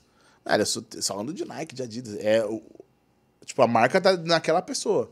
Hoje em dia, as outras marcas também conseguem fazer isso com vários influenciadores. Os influenciadores são esses jogadores de futebol que existem por aí, saca? Só que eu sou uma pessoa, eu trabalhei em estratégias dentro de agência, eu sou uma pessoa que fala assim, cara, vamos contratar influenciador local. Pega ali uma pessoa que tem mil seguidores. Mas, Felipe, você vai gastar uma grana com uma pessoa que tem mil seguidores? Sim. Primeiro, ela vai cobrar barato. Porque ela não sabe cobrar. Então você chega lá pra ela e fala, mano, eu te dar mil reais pra você fazer um post aqui. A pessoa fala, caraca, velho. Mil reais? Eu ganho mil e quinhentos reais no meu trabalho? Mil reais pra fazer uns, uns stories, uns posts aqui? Oxi, tá louco. Você gastou 12 mil reais no ano pra aparecer constantemente com aquela pessoa. E aquela pessoa vai se engajar em fazer aquilo. Ela vai é, ficar muito feliz em gerar conteúdo. Ela vai crescer e vai, vai ter você sempre como, mano, olha ali, hein, a marca ali, não sei o que, me apoiou desde sempre, blá, blá, blá, blá, blá. Vai levar você junto. Fora que o micro-influenciador, o nano-influenciador, micro é até 10 mil seguidores. Ele tá aqui, ó, colado na audiência. É o cara que fala, que responde o direct. Ele mesmo, não tem uma assessoria que tá respondendo direct. Eu até hoje, eu prefiro responder meu direct, tá ligado? Então tá muito colado. É o melhor amigo. Então quando você chega. Imagina aqui, ó, um exemplo. Você tem um melhor amigo seu. Ó, eu, eu, Felipe, você nunca me viu na vida, saca? E eu falo assim pra você, ó, toma essa cerveja aqui, que é uma cerveja muito boa, blá blá blá. Beleza. Você tá vendo esse podcast agora. Você até ficou com vontade, porque tem uma cerveja gostosa e tal. Mas o seu melhor amigo fala de outra cerveja. Você não conhece nem essa, nem a que seu melhor amigo falou. Qual que você vai tomar? A que seu melhor amigo falou, velho, porque você confia nele. Você confia em mim agora que você tá vendo eu falando, algumas coisas que eu tô falando aqui faz sentido pra você, a gente tá se conhecendo. É quase que um, um date aqui, sabe? Estou, tipo, te mostrando que sou um bom partido. Você tá assistindo, tá comentando, você também é uma boa partida, beleza, vamos ficar juntos. Mas, seu melhor amigo, você tem relacionamento há mil anos. Você sabe que ele faz as merdas dele, você sabe. E mesmo assim, você continua sendo amigo dele, você confia na opinião dele. Então, quando você contrata um nano, um micro-influenciador, você está contratando o melhor amigo daquela audiência. E aí dá muito mais match. Só que as pessoas querem. Ah, não, vou vender para mil pessoas. Não, velho, às vezes você vai contratar uma pessoa de um milhão de seguidores e vai vender 40. Assim como se você venderia 40 se você contratasse pessoa de mil seguidores, saca? Pô, perfeito. É sobre isso e tá tudo bem. Deixa eu te perguntar uma coisa. É, cada vez mais as pessoas estão querendo entrar nesse mundo da internet. Você já está aí pelo menos sete anos, né? Quais são as habilidades que você acha que a, a pessoa precisa ter para ser um produtor de conteúdo? Disciplina. Disciplina é uma habilidade? Não sei se é. Mas... É uma habilidade treinável, né? É, disciplina. Vou contar uma história sobre disciplina, mas Boa. deixa eu falar outras coisas também. É, comunicação. Você falou, né? Pô, eu me comunico bem, pô, faço isso há sete anos. No começo, se eu fosse fazer um story, tava... você viu aqui antes de começar, eu fiz um story rapidinho aqui, 15 segundos. Hoje eu tenho métrica até de como eu falo, porque eu entendo. Tipo, teve um dia que eu tava trocando ideia com o brother meu, ele falou, mano, você percebeu que você mandou três áudios de 15 segundos? Eu olhei, 15 segundos gravados. Aí eu falei, ah, velho, tá, fiz três tá stories pra veia, você. É. Três storyzinhos pra você. Então, tipo, meus áudios são 15, 30, 45, é muito assim, porque eu já tô, tipo, treinado a falar naquele tempo. Inclusive, quando eu tô fazendo stories, tipo, tem momento que eu dou uma ênfase porque eu sei que vai cortar aqueles segundinhos e aí eu já entro no outro assunto, no outro stories. Mas isso é treino. É treino. Então, comunicação é importante. Se você não é uma pessoa que se comunica tão bem, começa a fazer. É que tem muitas pessoas que falam assim: ah, mas eu não sou. O Felipe falou que eu tenho que me comunicar bem, né? Às vezes, estão vendo aqui, às vezes eu dou uma engasgada. Tô com chiclete, às vezes eu dou uma engasgada. Não sou o melhor comunicador, mas eu estou constantemente treinando essa habilidade. Então, meu, você tem medo de câmera, igual eu tinha? Começa a gravar. Felipe, como que eu faço para gravar um stories? Ó, abre o seu Instagram, roda lá para os stories, aí você vai abrir, vai ter uma bolinha no meio aqui, você clica nela e começa a gravar. Ah, mas ficou ruim. Dane-se, posta. Mas ficou. É, gaguejei. Posta. Por quê? Porque eu sempre falo que um bom produtor de conteúdo é aquele que tem vergonha do primeiro vídeo. Anota aí, você que é produtor de conteúdo. Um bom produtor de conteúdo é aquele que tem vergonha do seu primeiro vídeo. Não é aquela vergonha de, nossa, vou deletar. É aquela vergonha positiva, sabe? Pô, eu Como eu melhorei, né? É. Cara, vê os primeiros vídeos do Whindersson. Ele não tinha vergonha, velho. É que hoje, pô, tem, existe uma puta estrutura. A gente tá aqui, pô, num estúdio maravilhoso. Aliás, parabéns, viu? Pô, obrigado. Pô, estrutura animal aqui. Só que, cara, às vezes, os primeiros vídeos do Whindersson, é ele sem camisa, barrigudinha aqui, com a cama toda desarrumada, o quarto todo bagunçado, sem luz direito. As pessoas, elas ficam esperando as condições ideais para começar alguma coisa. Eu vou te falar, as condições ideais nunca acontecem, velho. Imagina se eu falasse, ah, só vou gravar o podcast hoje se meu cabelo ficar rosa. E eu chegasse lá e não tivesse tinta rosa. Ah, não vou gravar o podcast porque não tinha. Saca? Só faz. Então, para mim, são as duas primeiras, as duas coisas principais: disciplina e treinar a comunicação. Só que a disciplina, aí eu vou contar a história que eu te falei, que teve uma grande virada de chave na minha vida. Disciplina, eu falei para vocês no começo, é fazer o que não é o fazer só o que você gosta, é fazer o que você não gosta também, mas que precisa ser feito. Teve um dia, eu trabalhava na Barra Funda. Eu morava em São Bernardo. Quem é de São Paulo vai, vai, vai entender a distância. Eu tinha Barra Funda é lá perto do estádio do Palmeiras. Que time você torce, velho? Eu torço pro Fluminense, cara. Ah, menos mal. Se fosse Flamengo, você ia te zoar aqui. Ah, pô, não, tudo é, bem. É. O Felipe Melo, o William chegaram. Tá, não, é, o Fluminense tá, tá melhorando. Bom, tá assim. Ano que vem, ano que vem vai. Vai, lógico vai. que vai. é... Desculpa, flamenguistas, eu também gosto de vocês, tá? É eu não gosto de vocês, Eles pegaram no meu pé na final da Libertadores. Eu tava num cagaço achando que a gente ia perder. Acabou, ah, fui Aquilo foi muito bom, né? Aquilo foi muito bom, desculpa, galera. Alô, Daverson, pinta de rosa também. Bora fazer esse cabelo rosa aí. É, mas enfim, deixa eu voltar pro foco. Futebol tira a gente, é, a gente vira criança, né, cara? Volta, você como. que saiu do podcast, volta. Não, é, a gente quer todo mundo aqui, flamenguista também, vem todo mundo. É. é eu saía muito cedo de casa para ir para agência. Não compensava ir de carro, tinha que ir de transporte público. Em São Paulo é um caos o transporte público. Então saía da casa da minha mãe é, de manhã, pegava um ônibus, aí depois pegava um trólebus. Do trólebus eu pegava o metrô. Do metrô eu pegava mais um ônibus até o trabalho. Quatro condições. E assim, condições longas. Não é tipo 10 minutinhos. Então, mais ou menos eu levava umas duas horas, duas horas e meia para chegar no trabalho. Entrava às 10, a gente tem essas coisas, essas mamatas que a gente entra 10 horas, mas também não tem hora para sair. Mas nesse dia, velho, era um dia que eu definitivamente falei assim: eu mereço. Lembra o lance do mereço? Ah, eu mereço. Hoje eu não vou postar porra nenhuma. Não, mano. Não, não, não. Tô postando todo esse tempo. Ah, hoje eu tô sem saco. Aí isso vai, era 6 horas da manhã. Não, hoje eu acordei mal-humorado, não vou postar nada, não. 7 horas da manhã, no caminho já do trabalho. Não, não vou postar nada, não. 8 horas, 8 e meia que é o horário do meu primeiro post, normalmente. Ah, velho, vou postar. Dane-se. Peguei lá um dos posts que eu, eu sou uma pessoa que organiza os conteúdos, então já crio todos eles antes. Já tenho um, um grupo comigo mesmo no WhatsApp, onde estão todas as artes da semana. Peguei ali um que tinha mais a ver comigo, postei, escrevi, foi. Ah, cumpri. Cheguei na agência, fui fazer minhas coisas, entrei em reunião, nossa, correria pra cima, pra baixo, não sei o quê. Só fui ver o celular meio-dia, irmão. Olhei o celular, tava bombando. WhatsApp, um monte de mensagem. Instagram, um monte de coisa. Falei, eita porra.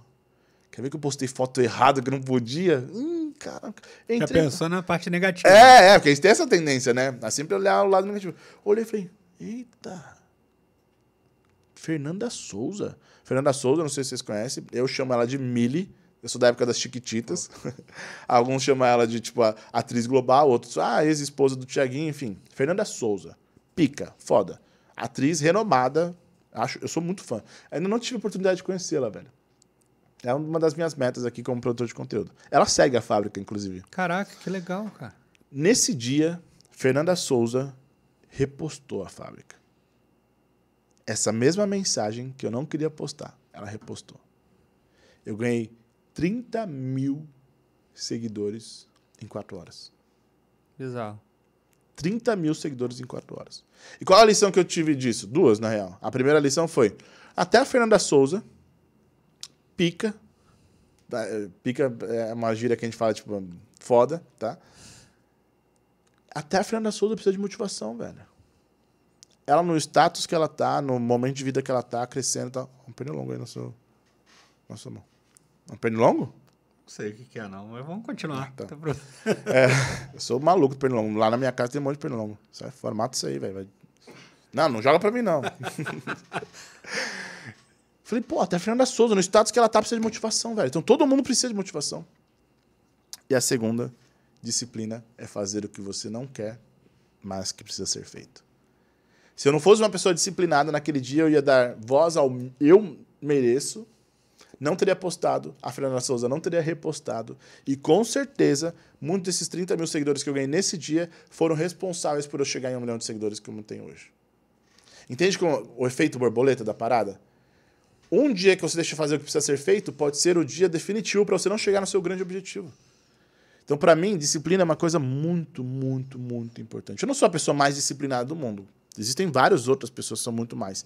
Mas eu entendo que progresso lento é melhor do que progresso nenhum.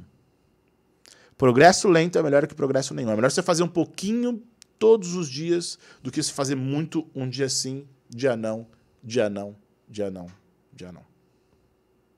Sacou? É o que eu levo pra minha vida. Pô, sensacional. E hoje, assim, no, no marketing digital, por exemplo, tem muitas profissões, né?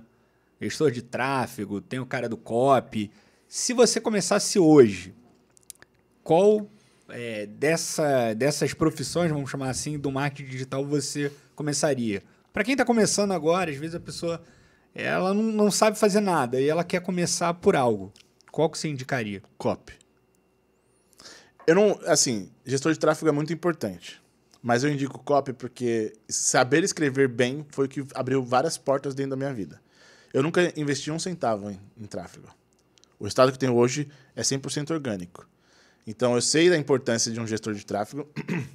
Uma vez eu conversei com o José Vinagre, que é um dos caras mais fodas do marketing digital, e ele falou: eu fiz uma palestra, fiz uma participação depois do Gary Vee.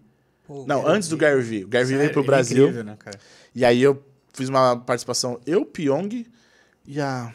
hum, esqueci o nome dela. Pô, se tu puder falar um pouco do Gary Vee, pra quem não conhece, talvez muita gente não conheça ele, ele é, ele é Cara, fenomenal. o, Ele é... o Gary Vee é, um, é uma das pessoas. Segue ele, sério, segue ele. Ele é um- uma das pessoas que mais entendem sobre tendências de mercado, de produção de conteúdo, de tudo. Ele é um cara que tipo, ele já tava hypado no MySpace quando ninguém nem sabia que era MySpace. Ele é uma pessoa que ele testa. Ele testa. Quando surgiu o TikTok, que todo mundo tava achando que era, ah, não, é um, é um aplicativo que só tem criança. Aí depois, ah, é só pra dançar. Ele foi um dos primeiros a gerar conteúdo lá dentro. E hoje é uma das maiores contas dentro do, do, do TikTok. Então, o Gary Vee é uma pessoa muito foda. Eu tenho tênis. Eu tenho tênis dele, velho. Ele tem uma linha de tênis. Uma vez a equipe dele mandou uma mensagem pra mim: Ah, hi, é, estamos procurando influenciadores que seguem Gary Vee. Pode mandar um endereço, vamos mandar um presente pra você. Hum. Tá bom, mandei, né? Cara, depois tipo, de uns seis meses chegou o tênis do Gary Vee. Caraca. E era um tênis que eu tava doido pra comprar, sabe? Quando chegou o Júpiter, eu chorei. Falei, meu Deus, obrigado. Saca? Foi muito marcante pra mim. É um cara que eu. eu não, não sou um cara que tem muitos ídolos, eu não gosto de idolatrar pessoas. Mas é um cara que eu tenho enorme respeito, é uma pessoa que, tipo, eu me, me inspiro, assim, sabe? Então, tipo, ele ia palestrar um pouquinho antes, entre eu, Pyong, e a outra pessoa, esqueci o nome. Desculpa. Se você estiver vendo, me desculpa, tá? É, e aí acabou, eu contei um pouco da história da fábrica e o José Vinagre falou: Cara, que genial o seu resultado, né? Um milhão de seguidores, orgânico, que foda. Mas já pensou se você tivesse investido em tráfego? Aí eu, não, fala mais. Cara, pela, você tem um milhão de seguidores pela qualidade do seu conteúdo. Se você tivesse investido em tráfego, um conteúdo com qualidade, com tráfego. Tráfego é você pagar ao Facebook para a sua mensagem chegar em mais pessoas, sua mensagem, seu vídeo, ou seja lá o que for. Você teria 5 mil seguidores. 5 milhões de seguidores. Hum, verdade. E aí comecei a estudar um pouco mais. Mas a sua pergunta foi como eu começaria com copy, porque é muito difícil encontrar bons copywriters, velho. E assim, mesmo você que é copy, estuda português, tá? Por favor, amiguinho, porque tem um monte de copy aí que manja muito a estratégia, mas hum, escreve demais separado. Saca? Isso é uma coisa, uma coisa muito complicada, até a gente tá nessa confusão aqui ideológica, e aí começou aquela questão lá de, de todes, né? Isso, eh, o que, que tu acha sobre isso? Porque, assim, para mim, parece que atrapalha mais do que ajuda. Porque, assim, tem, tem a, causa né, da LGBT, que já agora tem um monte de letra. Eu sempre me perco nisso, mas tem a causa deles que é muito importante, uhum. óbvio, né? Mas, assim, a causa do, da língua portuguesa também é muito importante cada vez. É o que você está falando. Pessoas que são pagas para escrever estratégias é, de frases impactantes não sabem escrever o português. É, na, na real, assim, sobre o todes e tal, eu acho que é diferente de você saber escrever português certo. Saca? Tipo, a causa é muito importante, ela precisa ser reforçada. E é aquele. É, é o dialeto de uma tribo que tem que ser respeitada. Imagina, vai, eu vou falar com uma tribo indígena. Não é bem esse exemplo, tá? Eu quero que vocês só me entendam mais ou menos. Mas existe o jeito de falar com eles. Existe o jeito que eles se comunicam. Então, super respeito. E quanto mais eu puder entender, melhor. Porque eu também tenho público LGBT, QIA+, né? Que são uhum. todas as siglas. Então, preciso também entender. Uma das minhas grandes virtudes de crescimento foi entender o lado humano da pessoa.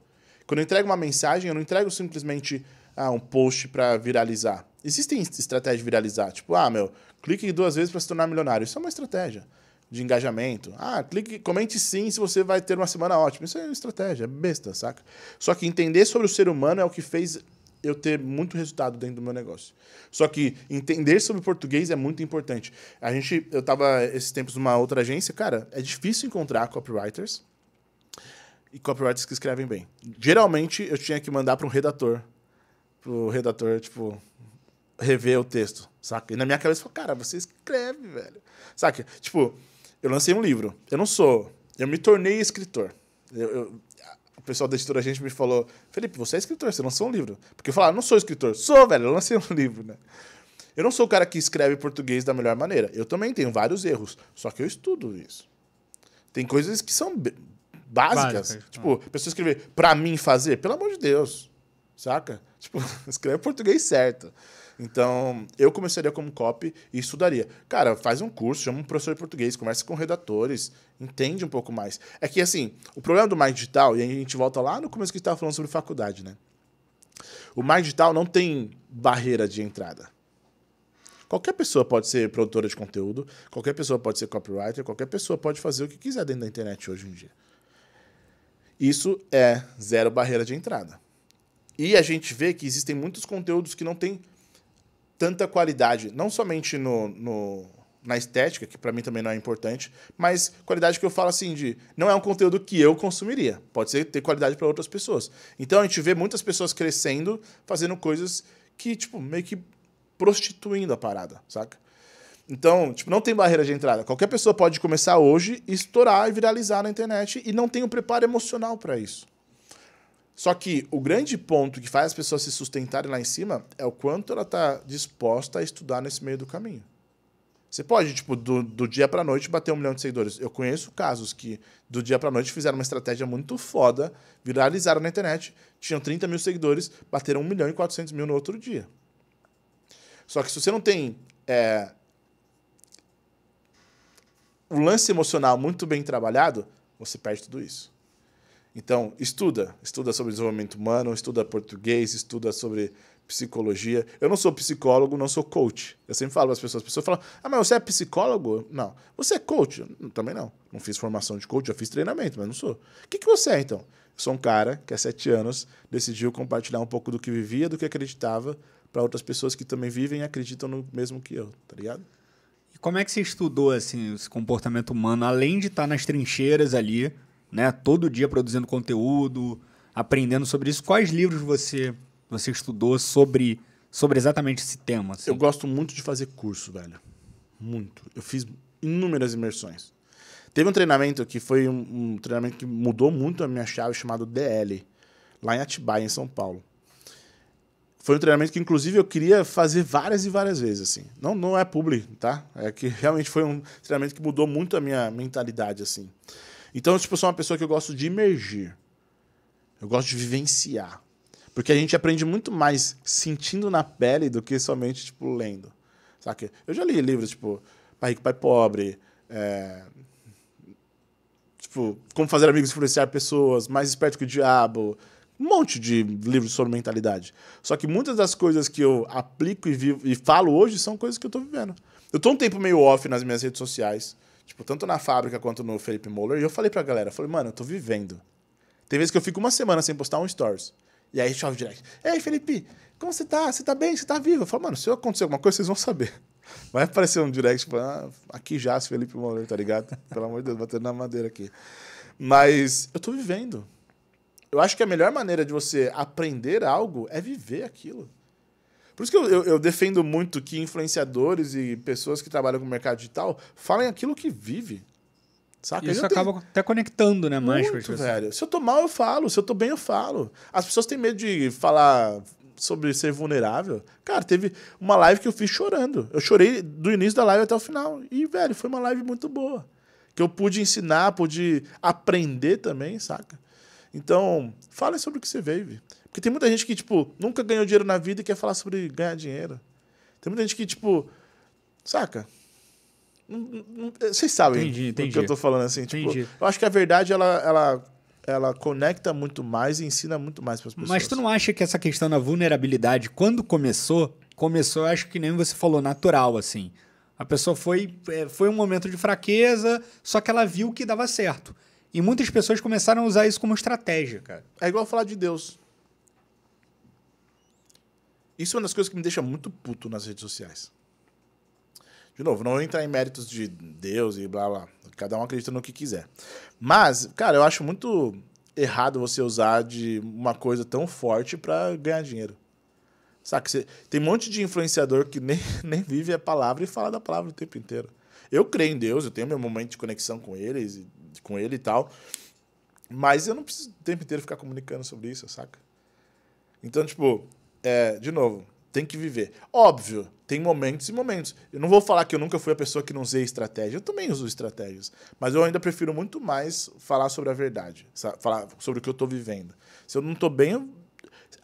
tem vezes que eu nem apareço. Saca? Eu também penso, mano, hoje eu tô mal pra caralho. Pra que, que eu vou entrar na internet só pra fazer um story chorando? Não, mano. Tá, isso vai gerar audiência, vai gerar directs. Estrategicamente falando, se eu aparecer agora chorando, vai gerar um monte de direct e as pessoas falam, Felipe, você tá bem? Meu, conta comigo, que não sei o que, não sei o que lá. Teve um momento em junho, que foi o um momento que eu falei, eu vou entrar num período sabático. Eu falei, né, tô no meu período sabático, um aninho aqui, vivendo a vida, pintando o cabelo, curtindo, indo pra praia. Em abril eu volto aí a gerar conteúdo mais foda, assim, sabe? Em junho eu falei pra galera, falei, velho, preciso de um tempo. Fiz uma live, expliquei, fiz um post, expliquei. Eu tinha 2.700 posts no meu perfil pessoal, arquivei tudo. Falei, velho, eu preciso de um tempo para eu viver, para eu me conectar comigo mesmo, entender o que eu tô, o que tá acontecendo na minha vida, saca? E aí um monte de gente comentou: "Ah, isso é marketing. Semana que vem ele volta. Semana que vem ele vai lançar um produto". Eu falei: "Velho, sério? Tá ligado?" Aí eu falei: "Eles estão certos. Porque é o que eles mais veem na internet. O que, que eu posso fazer contra isso? Só viver minha verdade. Eu falei que eu preciso de um tempo, então eu vou viver meu tempo. Podia ser um tempo de um dia, podia ser um tempo de um mês, podia ser um tempo de um ano. Às vezes eu apareço no, nos stories. Mas eu, todo mundo sabe que eu estou vivendo um momento sabático. Porque, de novo, acredito muito em a gente falar a verdade. Só que existem tantas pessoas usando estratégias desse tipo que as pessoas ficam vacinadas. Falam, hum, E como você, a pessoa que tá, tá assistindo, ela sabe se a pessoa é de verdade ou não? Acompanhando a pessoa, qual, quais são, qu- qual maneira que... Porque assim, tem muita gente que tá naquele momento, uma, tá frágil, né? Tá precisando daquela palavra, precisando de alguém ali, e aí aquele influenciador, né, acaba capturando a pessoa, vamos dizer assim, e trazendo para ele, e realmente, aí o cara fala sobre dinheiro, nunca, não tem nem liberdade financeira, o cara fala sobre Deus, não é nem católico. Então, assim, é, como para a pessoa que está ouvindo a gente aqui, começa a seguir algum influenciador, começa a ficar muito fã, como que ela que ela sabe que realmente o cara tá enganando ela, assim? Eu acho que é muito mais um contato dela com ela mesma do que com o influenciador, saca, mano? Tipo, nesse meu período sabático, eu deixei de seguir um monte de gente. Gente que, tipo, eu tenho relação, gente que eu admiro, mas o conteúdo delas não fazia mais sentido pro meu momento de vida. Gente que eu vi, que eu vi de perto vivendo diferente do que ela pregava. E isso, de certa forma, me deu uma bloqueada, saca? Eu podia simplesmente vir aqui na internet e falar o nome de todos eles. Eu tenho uma lista. Só que é muito melhor eu me conectar comigo mesmo, saca? Muito mais do que apontar o dedo e atacar o outro e, falar nomes, eu tenho que pensar: o que, que eu posso fazer para mudar esse cenário? Ah, mas a gente vive num país corrupto. Tá, o que, que eu tô fazendo para acabar com a corrupção? Saca? É muito mais sobre o contato de mim comigo mesmo. Então, a maior dica que eu posso dar para as pessoas para identificar se o influenciador é picareta ou não é, cara, como tá a sua relação com você mesmo? Porque quando você tá bem com você mesmo, você consegue identificar as coisas lá de fora. E isso eu chamo de energia, tá ligado? A energia chega antes do que a voz. A energia chega antes do que a imagem, tá ligado? Então, quando a gente está conectado com a gente mesmo, a gente percebe hum, essa frequência não tá tão verdadeira, saca? E aqui eu tô falando a minha verdade, mas pode ter um monte de gente que tá olhando e falando, hum, não gostei desse menino de cabelo rosa, não. E tá tudo bem, tá ligado? O importante é a gente ter eh, consciência de que a gente tá eh, conectado com a gente mesmo, saca? E é um pouco disso que eu tô vivendo e é um pouco disso que eu quero trazer quando eu voltar de vez pra internet. Porque eu falei pra você, eu dei uma puta brochada com uma galera da internet. Puta, eu queria fazer, tipo, um Blade, o caçador de influenciadores, tá ligado? Queria criar um personagem, foda-se. Só falei, tá, o que, que, que eu vou ganhar com isso? Que energia que eu vou levar pro resto da minha vida? É isso? É esse o legado que eu quero construir? Não, não. Meu legado é ajudar pessoas. E aí eu volto pra minha missão inicial. Quando eu comecei, eu falei, cara, se eu mudar a vida de uma pessoa, já tá lindo. Hoje a gente influencia mais de um milhão de pessoas. Então é voltar pra missão, voltar pro básico. O básico bem feito faz muita diferença. Você não emagrece só comendo comidas fit. Você consegue também emagrecer comendo um arroz e feijão, tá ligado? O básico bem feito dá muito resultado. Pô, legal pra caramba. O pessoal do chat aqui que quiser fazer alguma pergunta pro Felipe, tá? A gente tá à disposição aqui, tô acompanhando também. Que às vezes eu, eu não olho o chat aqui e o pessoal fala, pô, fiz pergunta aqui, tu não respondeu. Boa. Então, assim, estamos aqui acompanhando. Filipão, seguinte. É. Olha, o chat aqui até me perdi. É tanto, é tanto conteúdo, cara, que eu, eu falo que é quase uma consultoria aqui, porque Que é tanto hora. conteúdo, é muita coisa, mas assim, eu queria que você falasse, a gente estava conversando nos bastidores também, da questão do teu livro. E como que é o processo, assim, para, pô, vou.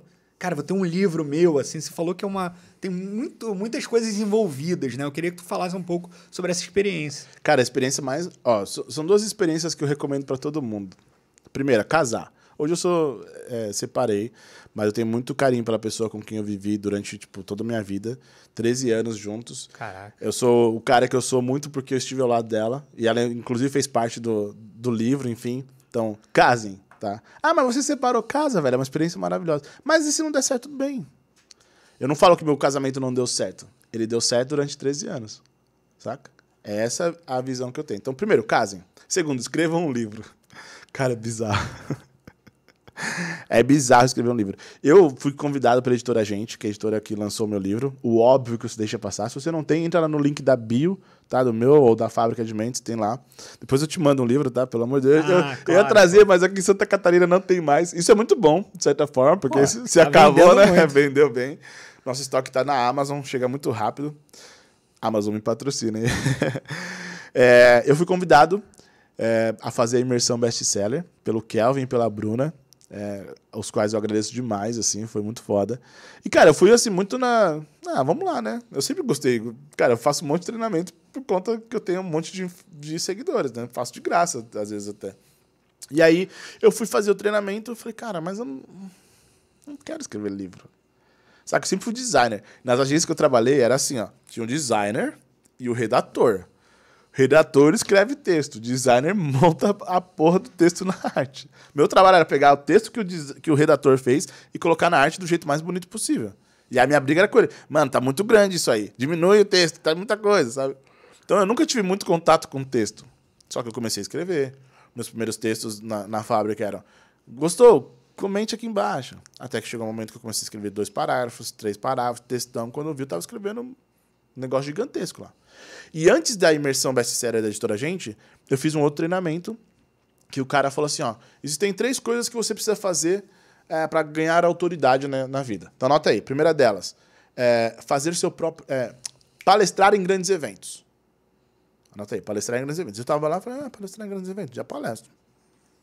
Tipo cartela de bingo, né? Palestra, beleza. Qual que é o próximo? É, fazer seu próprio evento. Em 2018 a gente fez um evento da fábrica, foi do caralho, muito foda. Falei, ah, beleza. Fazer propriamente. É, já tenho dois pontos da autoridade. Vamos, manda a terceira que eu quero ser autoridade. Terceiro ponto, escrever um livro. Eu falei, ah, escrever um livro? Não, isso aí não tem. Então sou só 66% autoridade ainda. Tá bom, beleza? Foi, foi, foi. Fizemos, recapitulamos. Quais são os três pontos? Palestrar em grandes eventos, fazer seu próprio evento escrever um livro. Aí eu fiz a burrada na minha vida aqui, ó. Eu sou um cara que gosta de questionar. Tava sentado lá no fundo, levantei a mão e falei: Ô Edgar, não tem outra coisa que dá pra trocar aí não por livro? Porque eu não, eu não me vejo escrevendo um livro. Mano, eu juro pra você, todo mundo que tava na sala fez assim, ó. Olhou pra mim assim. Aí eu.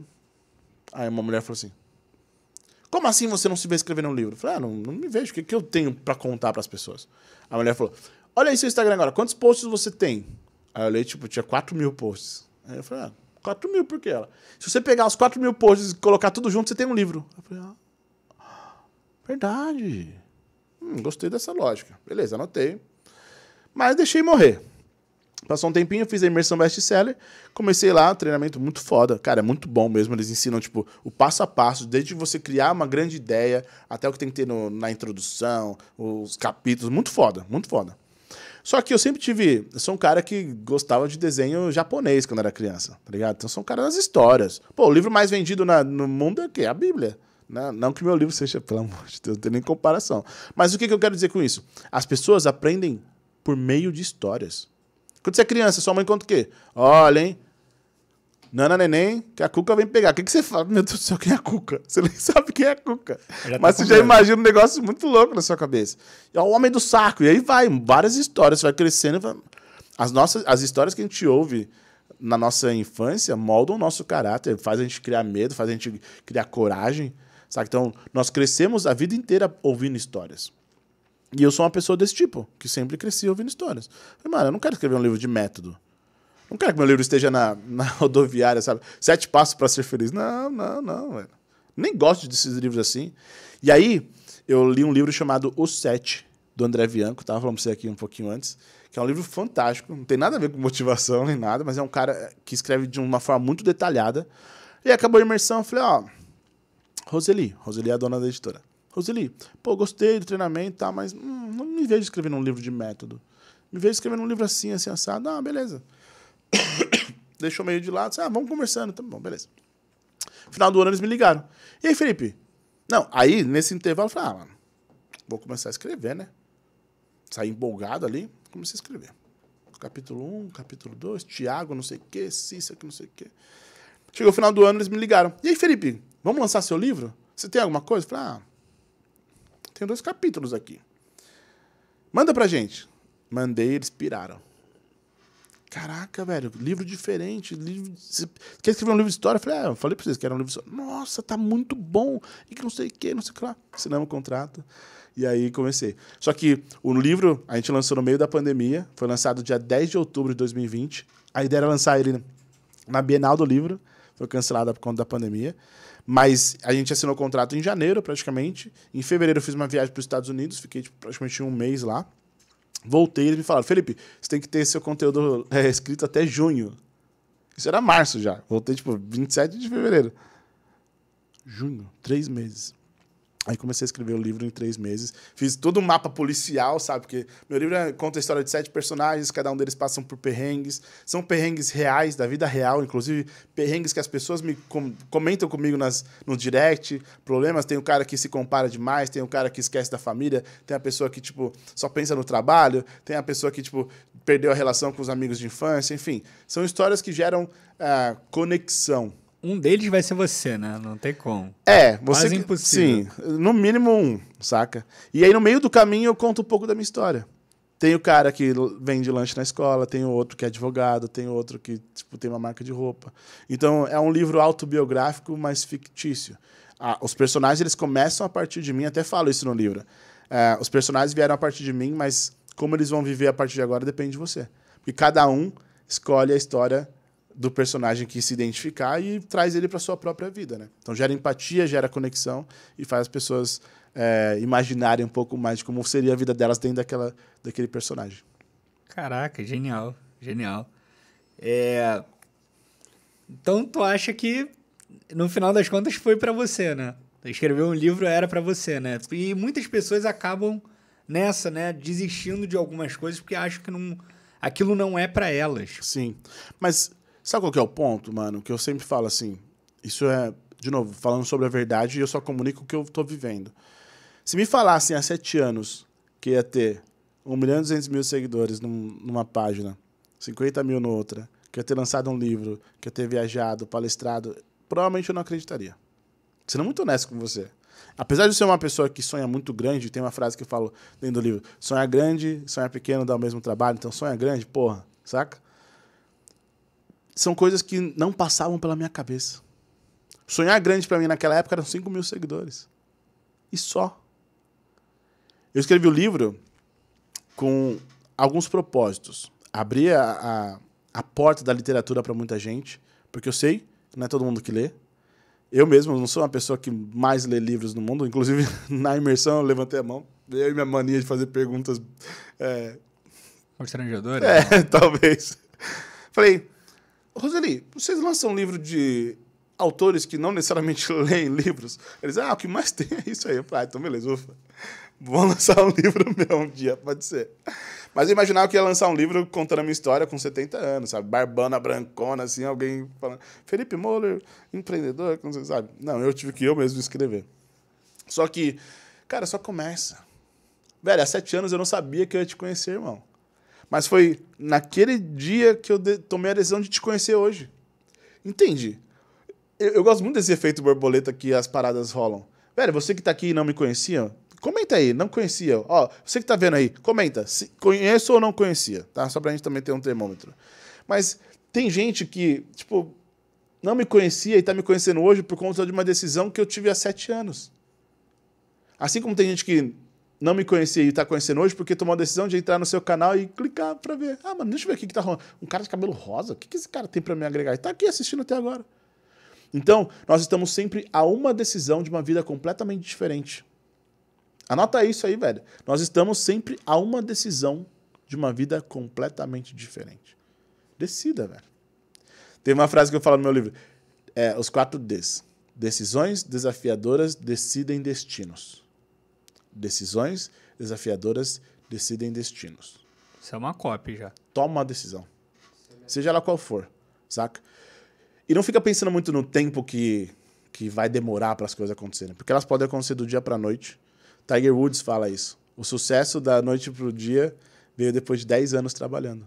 Mas aconteceu da noite para o dia. Só que só aconteceu porque ele começou lá atrás, 10 anos antes. Eu não sei, velho. Eu escrevi um livro para um dia virar uma série. Pode ser da Netflix, da Amazon, não sei. Mas imagina, daqui dois, três anos, você abrir lá o Netflix. Ah, que, oh, o óbvio que você deixa passar. Quem é, que filme é esse? Que série é essa? E sou eu, que dez anos antes tomei a decisão de tipo, fazer um perfil de, para ajudar pessoas. Então só começa, velho, que você não tem noção de onde essa decisão pode te levar. Eu já vi você falando também de networking. Eu acho que tem muito, muita conexão que você está falando mesmo, né? As nossas decisões, das pessoas que passam pela nossa vida. de como aqueles amigos, aquela roda de amigos não tá agregando para você e aí você tá mais velho, você pensa assim, pô, mas agora eu já tô velho, como é que eu vou ter novos amigos?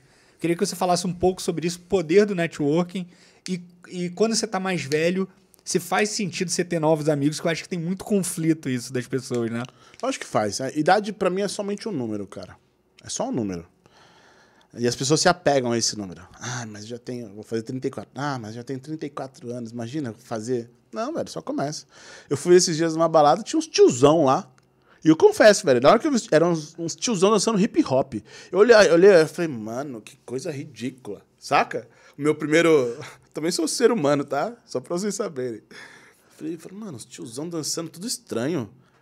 Uns hip hop dos 50 Cent, mano, eles nem entendem o que, que é isso.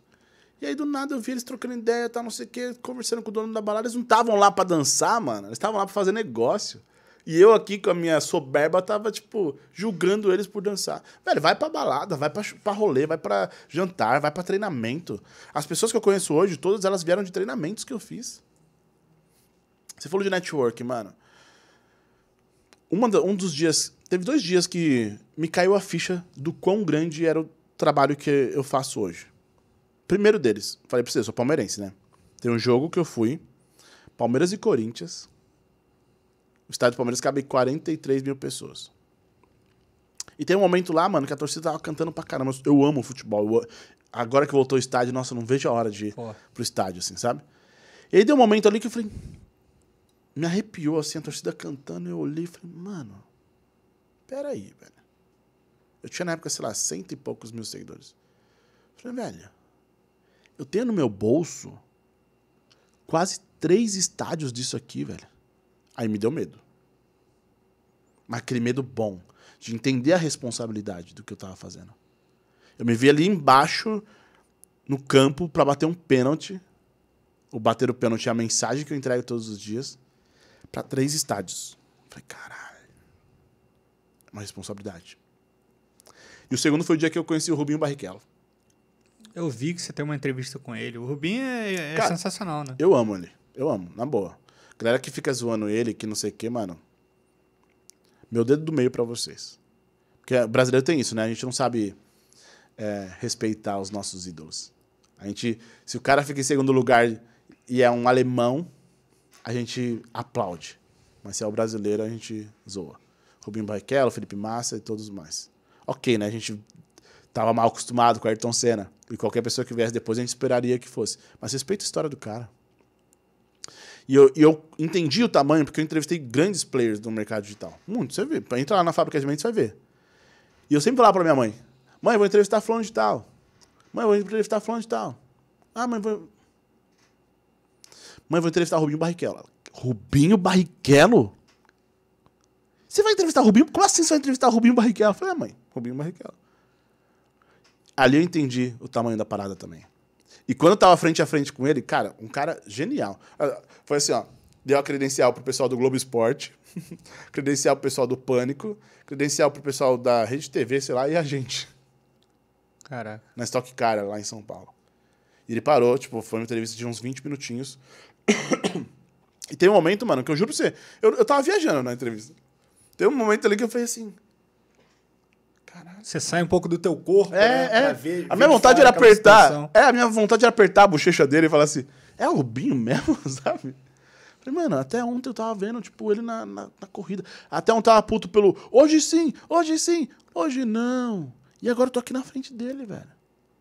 Depois eu fiz outras duas lives com ele. Eu lembro que teve um momento que ele falou assim: Ah, você já foi pros Estados Unidos? Eu não tinha ido pros Estados Unidos ainda. Ele falou, Aí eu falei, não, ainda não. Ele, ah, quando você for, fica lá na minha casa. Eu falei, Rubinho Barrichello tá me chamando pra ir na casa dele, saca? Tipo, meu Deus do céu. Meu brother. é, sim, eu tenho o WhatsApp dele, a gente troca ideia, mandei o livro pra ele também. É mesmo? Tem. Cara, que legal, cara. Cara, é muito bizarro, é, tá é ligado? Bizarro, né?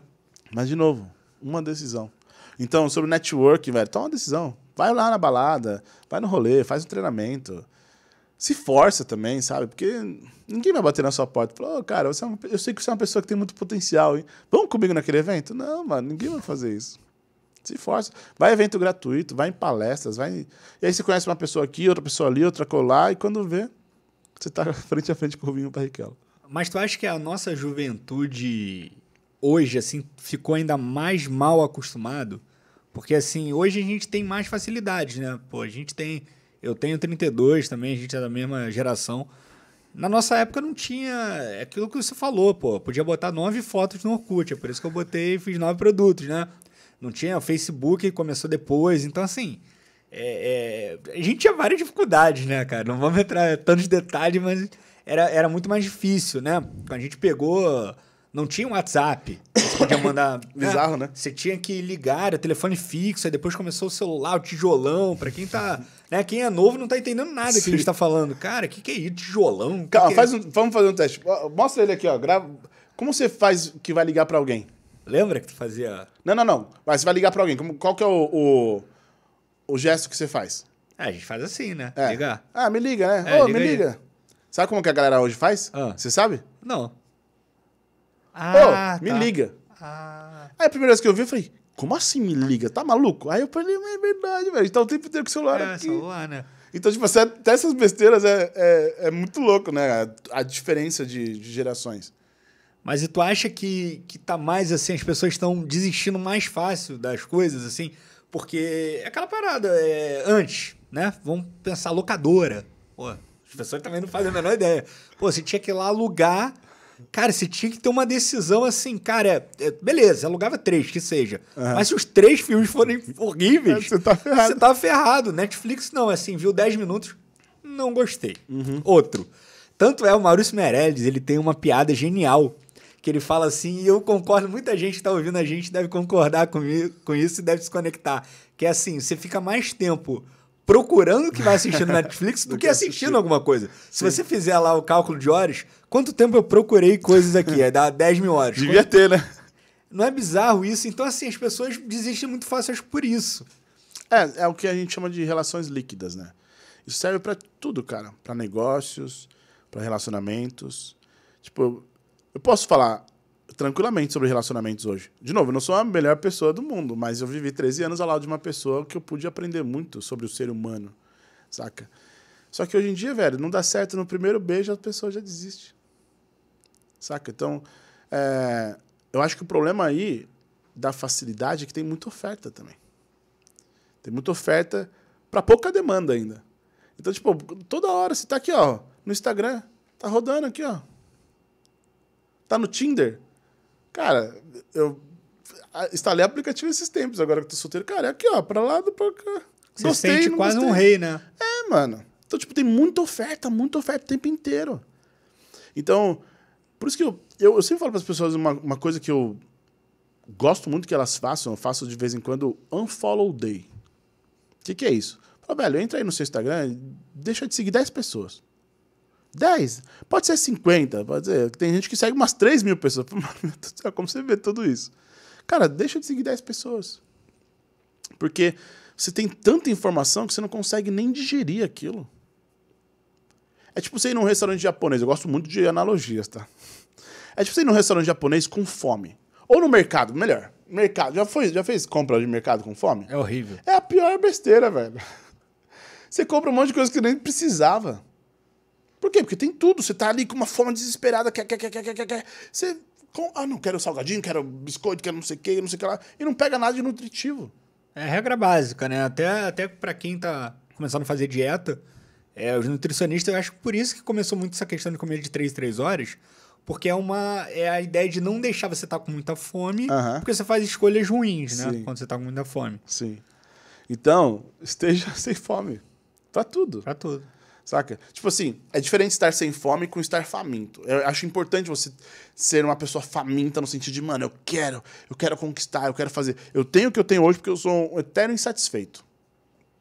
Isso também é um problema de vez em quando, porque eu conquistava algumas coisas e não saboreava, não curtia. Eu aprendi isso com a minha ex, tá ligado? Uma coisa que a gente sempre fazia é conquistar alguma coisa, a gente pulava, a gente tinha nosso ritual de, de comemoração. Que fosse em 10 segundos. Mas tira o tempo para absorver aquela conquista. Eu não tinha isso. Eu, tipo, conquistava, não, não, vamos pro próximo. Qual que é o próximo? Não, calma, velho. Você dá 24 horas para curtir isso, saca?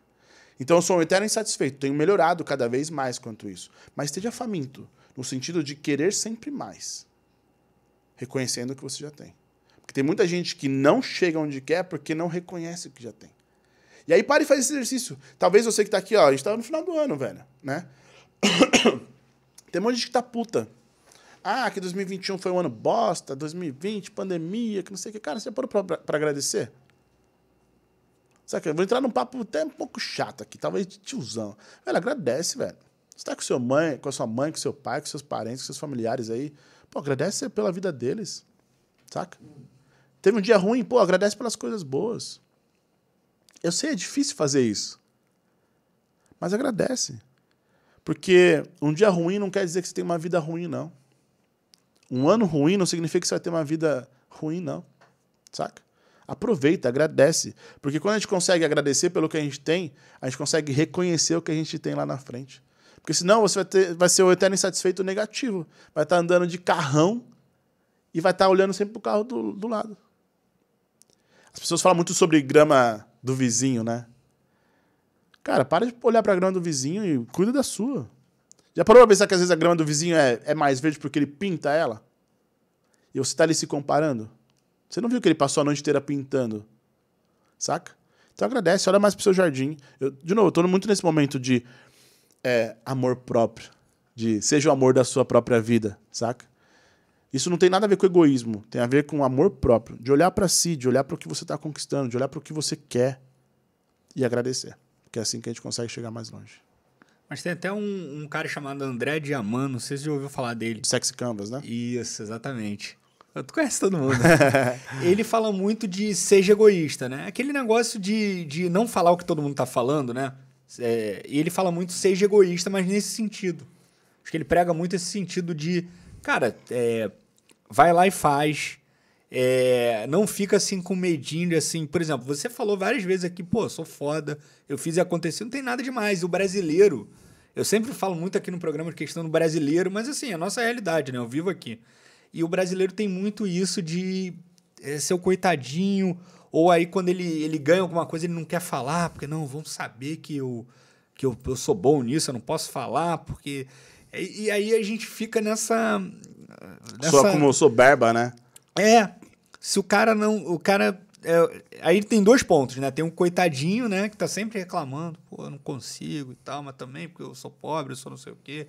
E tem um outro cara que tem, mas ele, pô, não vou falar não, porque ah, melhor ninguém saber. Tem vários, eu vejo vários influenciadores assim de motivação é, e, e, vários que eu gosto, tá? Muitos desses eu gosto, mas eles sempre botam ali, não deixe o outro saber que você tem, né? Não conte os seus planos. E curtida pra caramba, esse é o que mais dá curtida. É, se você tem um sonho grande, não conte a ninguém. E aí eu tava vendo o Felipe Tito falar. Aí é aquela, aquela, aquela questão do embate, né? De falar o que o contrário do que todo mundo tá falando. Ele fala assim, cara, eu, antes de comprar uma casa, eu já falo. Eu nem comprei, eu já falo. E é maravilhoso, é isso, porque não é, não é você contar o sonho que atrapalha. Né? Você é, pode falar melhor que. Vai muito do que você acredita. Tá ligado? Tipo, se você acreditar que você contar o seu sonho para alguém isso vai te diminuir, mano, você não acredita nem em você. Tá ligado? E tem uma frase que você tava falando sobre humildade, só pra não perder. É, troca o não imagina, porque a gente tem isso, né? Pô, velho, você é muito bom. Não, não, imagina. Troca, anota isso pra sua vida. Troca o não imagina por muito obrigado. Você não precisa falar, é, eu sei, sou foda. Porque, ok, né? Mas troca o não imagina por muito obrigado. Alguém te elogiar? Pô, muito obrigado. Não tenha medo de reconhecer as coisas que você sabe que você é bom. Eu falo muito assim, velho, eu quero ser foda. Foda pra caralho. Mas não quero ser foda só pra ser foda. Eu quero ser foda pra mostrar pros outros que eles podem ser foda também. E quando você deixa de mostrar o seu sonho, mostrar o que você está conquistando, você é, quebra o sonho de muitas outras pessoas, tá ligado? Cara, eu já pensei em várias vezes em desistir.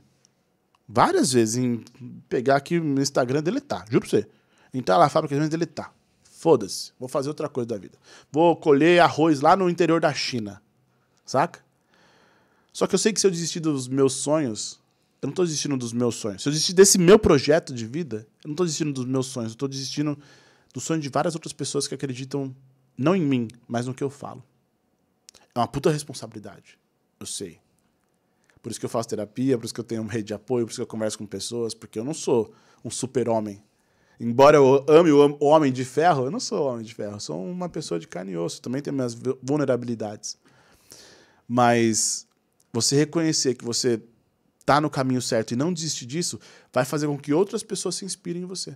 Como eu falei, no começo, as pessoas que me rodeavam não acreditavam em mim. Hoje, essas mesmas pessoas que me zoavam no churrasco têm meu livro autografado na casa delas. Entende a loucura, cara? E eu não fiz para provar para elas. Eu fiz para provar para mim mesmo que eu estava certo. Isso não quer dizer que elas estavam erradas, elas só estavam em outro momento de vida. Não faça algo para provar para os outros, faça para você mesmo. E aí as pessoas que também estão buscando isso vão se inspirar em você.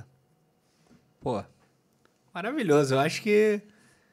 Acho que é isso, cara. Pô, foi uma aula aqui. Realmente, eu acho que se eu tivesse assistindo, eu tava com um caderninho, cara. É, eu falo tudo. muito isso, velho. Começou uma live, não só minha, tá? Começou uma live, vem aqui ver os podcasts. Quando vai ser o próximo? Já tem data pro O próximo? próximo vai ser semana que vem. se não me engano, a gente tá fazendo também sábado, é dia, dia primeiro, né?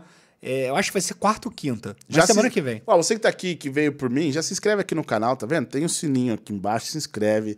Deixa o, o comentário aí também, tá? Não perde os próximos. E nos próximos, esteja com um caderno, velho. Eu falo isso pra todo mundo, velho. Você tá vendo uma, uma live, alguma coisa, esteja com um caderno.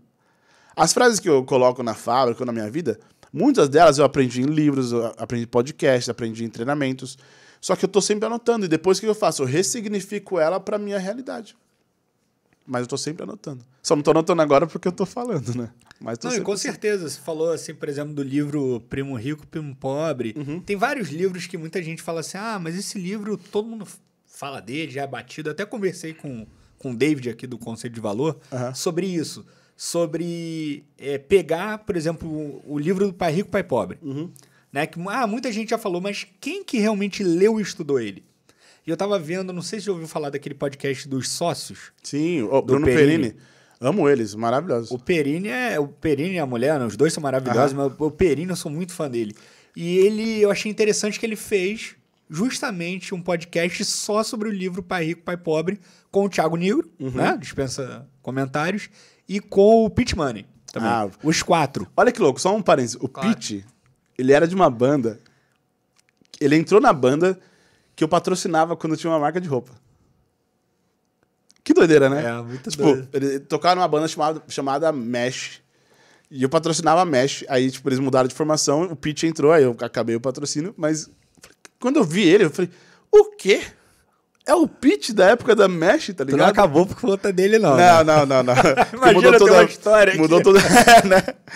Caraca, que mundo pequeno. E ele tem uma cara de roqueiro, né? Sim, Total, sim, né? sim. Tem uma estileira, assim.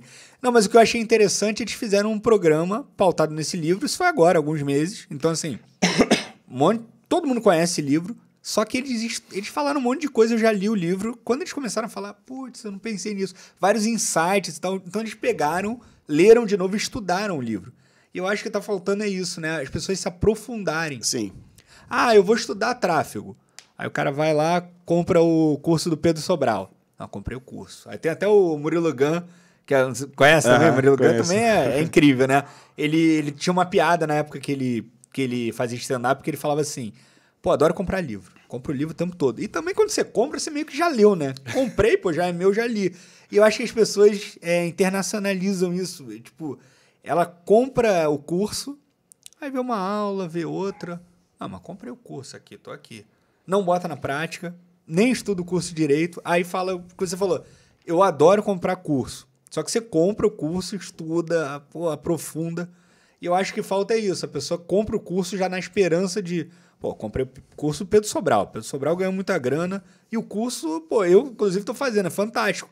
Só que é coisa pra. É muito. É tão bom que é tanta coisa que é, é até difícil você acompanhar. É o cara que se inscreve na academia e faz o plano anual. É o sócio, né? Da É, academia. ele vai, tipo, no- na primeira semana mega empolgado, pagou o ano inteiro e não, não- não aprofundou naquilo. Você falou sobre profundidade, eu tenho uma coisa que eu sempre falo nas minhas lives, que é o tesão. Você tem que ter tesão no que você faz. Não é tesão de, tipo... O que, que é o tesão? Ó, aqui, ó. Dá pra ver? Tesão é isso aqui, ó. Você tem que ter bastante... Isso serve pra... pra eu, fa- eu tô falando bastante de relacionamento lá no meu Instagram. Isso serve pra você conquistar um novo amor, se dar bem na balada, nos negócios, enfim. Você tem que ter tesão. O que é isso aqui? A parte de cima é você ter bastante repertório. sa- Saber falar de muita coisa. Então tem que ser vasto o seu conhecimento. E a parte de baixo é a profundidade. Tem que ter bastante profundidade. Uma pessoa que é um tesão de pessoa é aquela pessoa que sabe sobre várias coisas com profundidade. O problema hoje em dia, em todas as relações, é que a gente vive de tezinhos. Pessoas que entendem só sobre um assunto de forma muito rasa. E aí a pessoa deixa de ser interessante. Pegando então, teu gancho. Ah, continua. não, não é isso. Seja uma pessoa Tem uma Tenho frase tesão. que eu acho incrível que é: seja interessado para se tornar interessante. E como é que você se torna interessado? Justamente vendo podcast, lendo livros. Você começa a se interessar por vários assuntos, você cria uma cultura grande e as pessoas vão parar para te ouvir. Eu, eu dei uma reformulada nessa frase. Eu gosto de falar que pessoas interessantes atraem pessoas interessadas e fogem das interesseiras.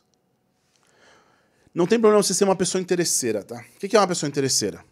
É que é- o interesseiro, nesse contexto, é negativo. Interesseira é no sentido, mano, onde eu posso ir que tenham pessoas boas? Tenho esse interesse. Só que o interesseira no negativo é tipo, mano, só tô ali porque esse cara vai me dar alguma coisa. Quando você é uma. Pra você deixar de ser uma pessoa interesseira para se transformar numa pessoa interessada, é aquela que há uma troca. Você pode ser a pessoa mais foda. E eu não entendo nada sobre o que você tá falando. Cara, eu tô aqui. Mano, mas me fala mais. Tem muita gente que. É, para mim, a frase mais sábia do mundo, sabe qual que é? Qual? Não sei. É a frase que abre mais portas. Só que muita gente vive assim, ó. Fala, fala uma- um negócio pra você. Ah, você entende sobre criptomoedas? Sim, Tá, beleza. Você entende sobre FIFA? sim. Beleza. Fala uma coisa que você não entende. Uma coisa que eu não. Pô, tem tanta coisa, mas. ah, deixa eu pensar aqui. Golfe, eu não entendo sobre Tá bom. golfe. Vamos, su- vamos supor que eu entenda de golfe. Ah, fala assim. Não entendo nada de golfe, tá? Talvez eu vou falar uma merda aqui. Mas, cara, você sabe lá quando você dá aquele movimento do Rome Run, não sei o que, não sei o que lá? Aí, Ah, já sei, já sei, já, já ouvi. Ah, então, é porque eu fiz isso nesse último. O que, que você acabou de fazer? Cara, você perdeu uma puta oportunidade de entender É sobre golfe. Não, o que mais tem, exatamente. Até, é, por exemplo, você falou de criptomoedas. Eu entendo, só que muito pouco. Eu entendo, mas assim, eu, eu quero ouvir. Sim. né? Quando, se tiver alguém, mas é- isso, é, isso é, cara, é muito clássico. Você começa a falar de alguma coisa, aí a pessoa, não, isso, aí- isso aí eu já sei. e aí é- é- você vai perdendo a oportunidade, né? Sim, é isso. vai perdendo a oportunidade. Seja uma pessoa interessada é aquela que fala, mano, não sei. Não tem nenhum problema de você não saber as coisas, cara. E quando você encontra uma pessoa interessante, o que ela mais quer é uma pessoa que fala, não sei. Fala, não sabe. Cara, É, senta vou te aqui, explicar, é. vou te explicar. E quando você explica, quando você ensina, você aprende também, né? É Imagina verdade se tem. caramba. Fala uma pessoa que você admira pra caralho. Eu gosto muito do Murilo Gun, que eu Beleza. falei aqui. Imagina que se você chegasse do lado do Murilo Gun agora, conversasse com ele e ele te falasse umas coisas e falasse, não, eu, eu já sei já. Só pra parecer que é uma pessoa interessante também. Cara, você ia perder uma puta oportunidade. Mesmo que você já saiba daquilo, aprende. Uma outra, uma outra vez eu fui numa palestra que o cara falou assim, e isso foi um tapa na minha cara. Ele tava falando um monte de coisa que eu já sabia. Coisas muito óbvias na minha cabeça naquela época. E eu olhei assim pra, pra Laura, minha ex, e falei, nossa, que chato isso, velho. Já sei de tudo isso. Aí passou um tempinho, o cara falou assim: É, eu sei que essa minha apresentação aqui que eu tô falando são tudo coisas que vocês já sabem, tudo coisas óbvias, mas eu quero só dizer uma coisa que você talvez não tenha percebido. Se você sabe tudo isso que eu estou falando e você não está em cima do palco, significa que eu sei coisas que você não sabe. Cara, na hora que ele falou isso, eu tomei um soco na cara, no estômago, um combo hit, sabe? Igual no Street Fighter. Eu falei, realmente. E aí eu tive que aprender uma coisa sobre humildade, que é entender que, velho, se eu não estou palestrando sobre aquilo, estou sentado ali, eu tenho que estar na cadeira de aluno. Daí que veio o título do teu livro? Não, na real, o título, quem, quem escreveu foi a. Quem escolheu foi a própria editora. E aí entra uma curiosidade, porque as pessoas acham que a gente escolhe o nome do livro primeiro. E eu, quando, como designer, cara, a primeira coisa, antes de escrever o livro, eu já tinha capa. Eu já tinha criado a capa, eu fui no, na Livraria Cultura, tirei uma foto de um livro assim, aí criei uma capa e mandei para eles. Para mim, o livro ia chamar Quarta-feira. Na minha cabeça. Porque vários acontecimentos do livro acontecem numa quarta, tá? Um spoiler para você. Então toda vez que aparecer quarta-feira, vai acontecer uma coisa legal. Tem o, o, o Tarantino, não sei se você sabe, tipo, todos os filmes do é Tarantino, maravilhoso. quando aparece alguma coisa Não laranja. sei. É. Toda vez que você assistiu um filme do Tarantino e aparecer alguma coisa laranja na cena, seja uma laranja, a cor laranja, um pedaço de roupa laranja, é que vai acontecer uma coisa muito marcante pro filme.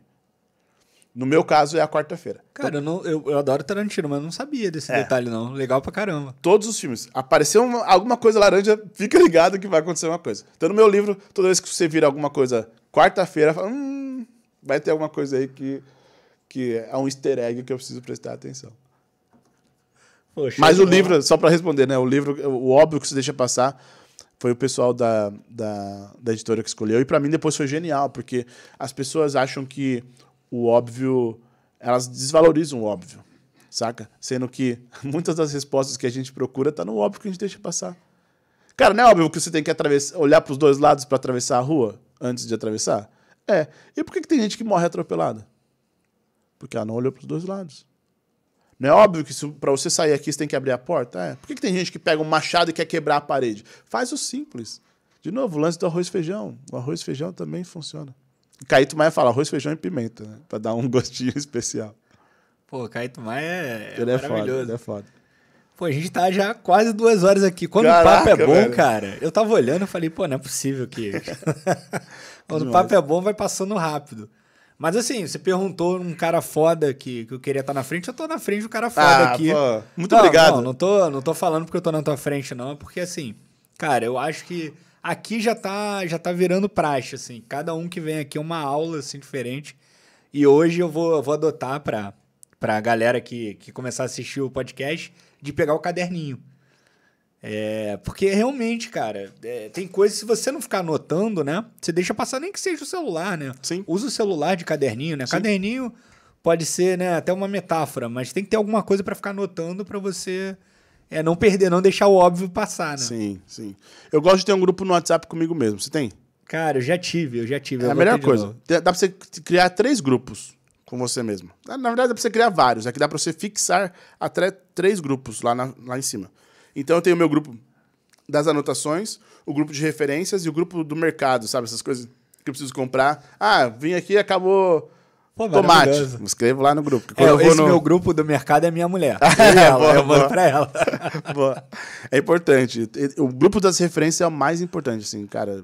Mando muita coisa pra lá, print e texto. Eu agora tô me arriscando em tentar escrever música, assim, então às vezes eu penso em umas rimas, eu escrevo lá também. Caraca, irado. E qual o estilo que tu... Eu gosto muito de hip hop, de esse rap love, assim, sabe? Meio xamã e tal, enfim. Quem é que tu gosta, assim, de referência? Ultimamente eu tô ouvindo muito xamã, muito mesmo. Eu gosto do MC Hariel, eu acho a lírica dele, o jeito que ele escreve, muito marcante.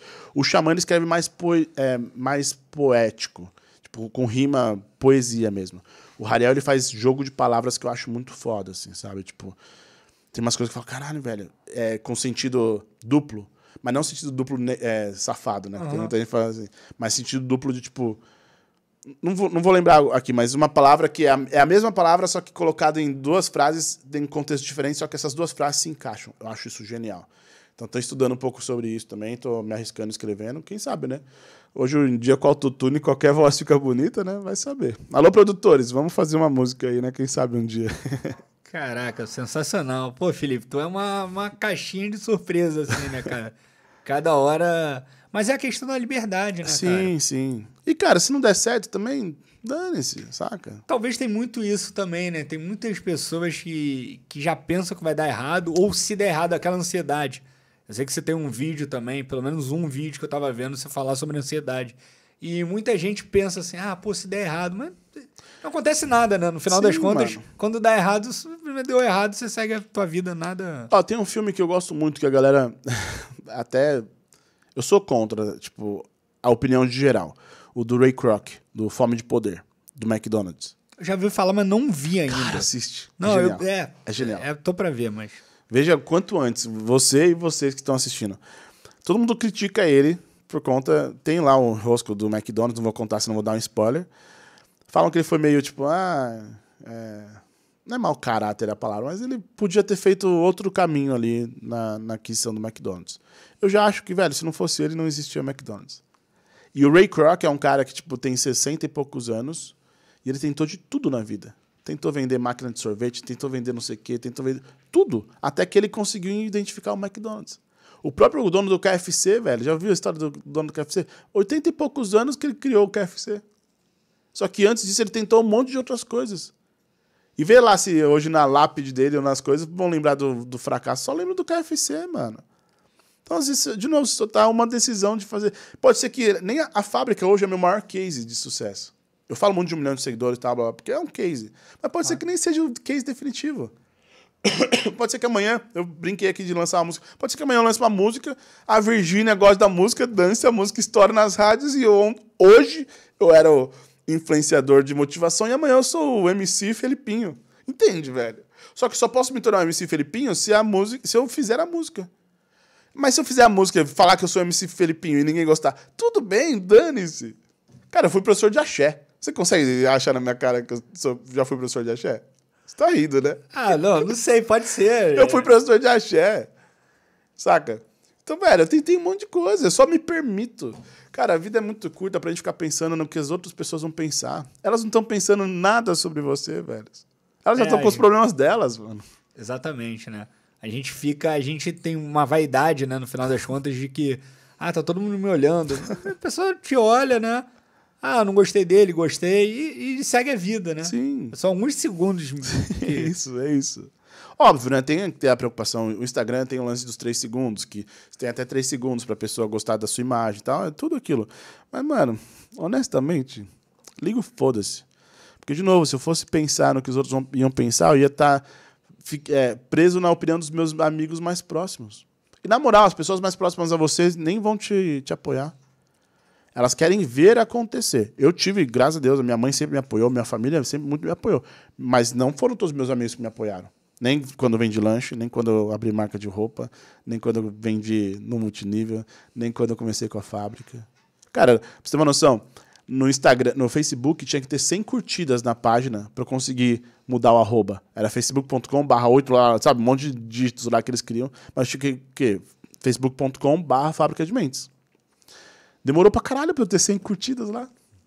Não consegui nem pegar a fábrica de mentes, é fábrica de mentes oficial. Saca? Então, velho, eu não consegui no meu começo 100 curtidas. Hoje tem um milhão.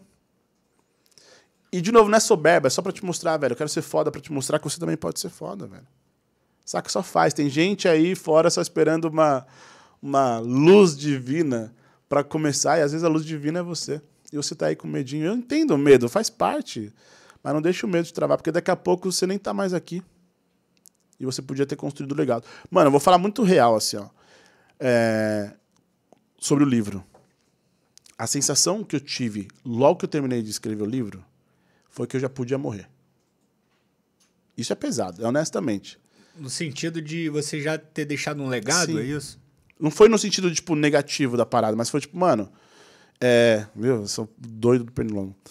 Cara, Daqui 100 anos, alguém vai entrar num sebo e vai ver meu livro lá, velho. Não significa que minha, minha missão esteja cumprida. Longe disso, pelo amor de Deus. Tenho muita coisa a conquistar. Eu sei disso. Deus, por favor, tá? Só estou te dando um exemplo do que eu senti no momento. Quero ter vida longa, cento e poucos anos. Tem, estimativa dos, dos caras é que os seres humanos vão viver até 120 anos. Eu quero, tá? Pelo amor de Deus, Mas com tu, saúde. Um papo aqui. Tu, se tivesse vida eterna, tu gostaria de viver eternamente ou não? Ixi, não sei. Eu acho que fisicamente talvez não, mas eu, eu sempre luto para que meu nome seja eterno. Eu falo muito assim, ó. Eu, onde eu vou, o podcast e tudo, eu sempre falo.